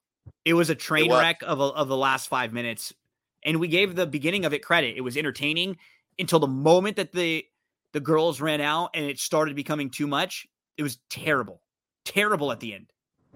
I just don't know why you have to have so many damn people involved in every match and every storyline I know you're trying to push and and to, to make everybody happy. You know, was Wardlow on there last night? Not or Wednesday night? I I don't recall. You know, because there's so much stuff. But and I'm with you. I, am okay with the gimmick. Hey, it's Shark Week coming up. Um, I, I understand that, but I, I would have at least turned the cameras somewhere else to not see all of them just go whoop whoop through the jail or through the bars. You know, the the steel cage there, the shark you, cage. You got to call an audible. Somebody throw some freaking hairspray over at the guy and have him spray it on himself and act like he slips through the bar. Something.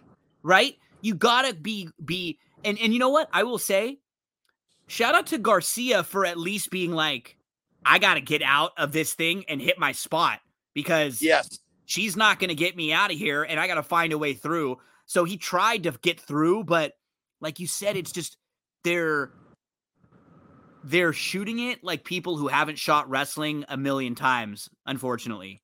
And that's what we see is that they catch the crash pads on the big spots. Every time there's a really, really big spot, they try to do it way too crazy.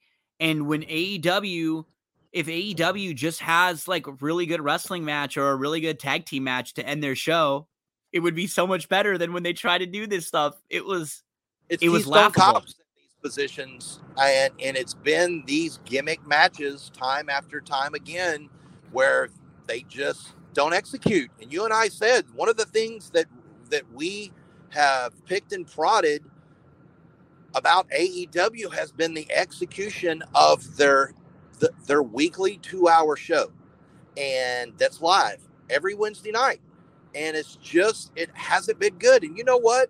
You could bring in William Regal, Jim Ross, Tony Schiavone. You can have all of these guys with all with, with all this experience. Every television show they they booked WrestleManias. It starts at the top, and there's going to come a point in time here pretty soon where Khan's going to have to look into the mirror. I don't care if you have more money than WWE combined, you're being looked at as kind of it, it's very, very to me very WCW ish now. It, it, just you have that feel. The arenas look that way. No offense, Jim Ross. I'm not a Tony Schiavone fan. Look, I, I couldn't do it, but I just it. I, I'm getting those gimmicky WCW, you know, type vibes, and, and I shouldn't be getting that way. I mean, half the roster that we saw last week wasn't even mentioned last night. No, Wednesday like, night. Okay, so right now there is definitely they've definitely got major injuries that they're dealing with. They've definitely got a lot of people missing. But where's Hangman Page? Why is there not different? Yeah, why is he on Friday nights on a tape show? Why why is why? there not um more from Britt and the women? I don't understand. I just don't quite get the again, it just feels we, like trying to do we, too much, trying to do we, too we much. Can't even get Miro unleashed again. I would no. have set up something where Miro and Wardlow are, are going at it somehow, some way. Wouldn't you rather seen that? Absolutely. You know? Where was Wardlow? I, that's what I ask. I don't know. He's been on every week for the past year. Why? Is, I, am just telling you, man. Say what right you want. Now, where was Wardlow when you need you you you have no big stars right now. It's not your fault that Punk got hurt, Omega got hurt, Cole got hurt, the Bucks are banged up, Bryan Daniels is hurt. It, yeah, look, and we know Omega's coming back here pretty soon because yeah, it feel, that's the rumor, right? Rumors are that but, he's doing good. Let, let me t- let me tell you something, man. Number one, it takes just one other move and he's hurt again. But I'm going to go back to this. Hate me, I don't care. Things started feeling wonky. It wasn't perfect with him. It's a uh, grass wasn't as green as people may have remembered. He didn't even. No. They never really let him be the the baby face or the the kind of tweener Kenny who just wanted to be a wrestler. He was a d bag heel, which in the stuff with Callis was kind of getting old. It was funny and and stuff here and there, but it did start getting old, and it felt like a lot of what we were getting with Roman on SmackDown, but Kenny wasn't coming off as much of a badass. It was sort of a little Weasley. I would like to see a different version of Kenny. And they, everybody right now, this was a bad week in that it just wasn't a very exciting week all around, you know? And, you know, you look at SummerSlam and it's, it's, it's fine on paper, but it doesn't feel maybe as great as it could feel. And the same thing with AEW. And hopefully next week when we reconvene and we're uh, we're previewing SummerSlam, we feel a, a little bit better moving into SummerSlam. We always come out of the big shows feeling better than going in, but I'd love to be a little more excited going into some of these big shows. Yeah, and it, it just uh, it, it, sounds like we're a broken record with some of these things, especially with with AEW. And what I was getting at was I, I, I think some things started to change when Cody was weirdly booked, and when he left, I, am not saying he was the king of the castle or ran things, but man, it just seems like when AEW can get some sort of any type of momentum, and I thought that Wardlow MJF was just fantastic. And maybe, hey, maybe this, maybe this isn't a work with MJF. Maybe he said, you know what, I, I got to get away, man. There, there was rumors that he was not happy with the booking. I, you know, I've heard some things from a very, very good source that people on that roster uh, are not happy. How could and, you be happy right now if you were Hangman Page? Oh shit! Right now, if you were Hangman Page and you looked around and said, "Okay, I was a champ for a little bit," I don't care they what don't, They don't have a bunch of the stars. Why am I not on TV more? And at least like Hangman Page should should be him and like what what they're doing at least with Moxley or what, what they did as like sliding him in as the interim champ. Page should be one of the main guys on your TV show every week right now. We still haven't heard from him really a lot after he lost the title, what happened, how he's feeling, what's moving forward. he said one time, "Oh yeah, they're not going to let me challenge for the title," and then the next week he got to challenge for the IWGP title. A, uh, yeah, I don't. And don't we have a Mid Atlantic Championship somewhere out there that podcast. yeah, just a lot, a lot right. going on. Sometimes trying to do a little too much. We're always going to try to do everything for you here oh, on oh, yeah. this week in wrestling with Chad Cooper. Cooper Loop, my man, thank you so much, buddy. You have a fantastic weekend, and uh, next week we'll be uh, we'll be talking some SummerSlam. It ought to be a it ought to be a fun week. Uh, we got Ring of Honor pay per view. Yeah, Raw, go home Raw, go home uh, SmackDown for the big SummerSlam. So exciting time next week. Got a lot to cover. Make sure to give Chad a follow at the Chad Cooper on Twitter and on Instagram. Thank you so much, buddy. Uh, you have a nice one, and we'll talk soon. We'll see you, Gino. Don't go anywhere, folks. Still a lot more to come on That's What G Said. And that's going to do it for this episode. Big thanks to Coop for helping us out with this week in wrestling. Thank you so much to Samantha for helping us talk some Monmouth Saturday. Eric, who's with us each and every week, helping us with the football previews. Thanks so much to everyone. A lot of you out there got nice, kind messages, nice, kind words. If you didn't see the social media post, we got sick this week. Myself, Stephanie, my girlfriend, I always call her my wife. She's basically my wife. Uh, my son Milo, my mom, my dad, my sister, all got COVID. We none of us had had it, had it, and we all got it, and we've all been hit pretty hard. We've been sick for about a week, and so you probably hear it still a little bit in my voice. I uh, hadn't had quite as much stuff out over the last few days, but feeling a little bit better, and hope by next week we could be back operating at full capacity whatever that means. So, uh, best of luck all weekend long. Thanks so much for hanging out with us, and uh, we'll be back in just a few days with plenty more. That's what G said.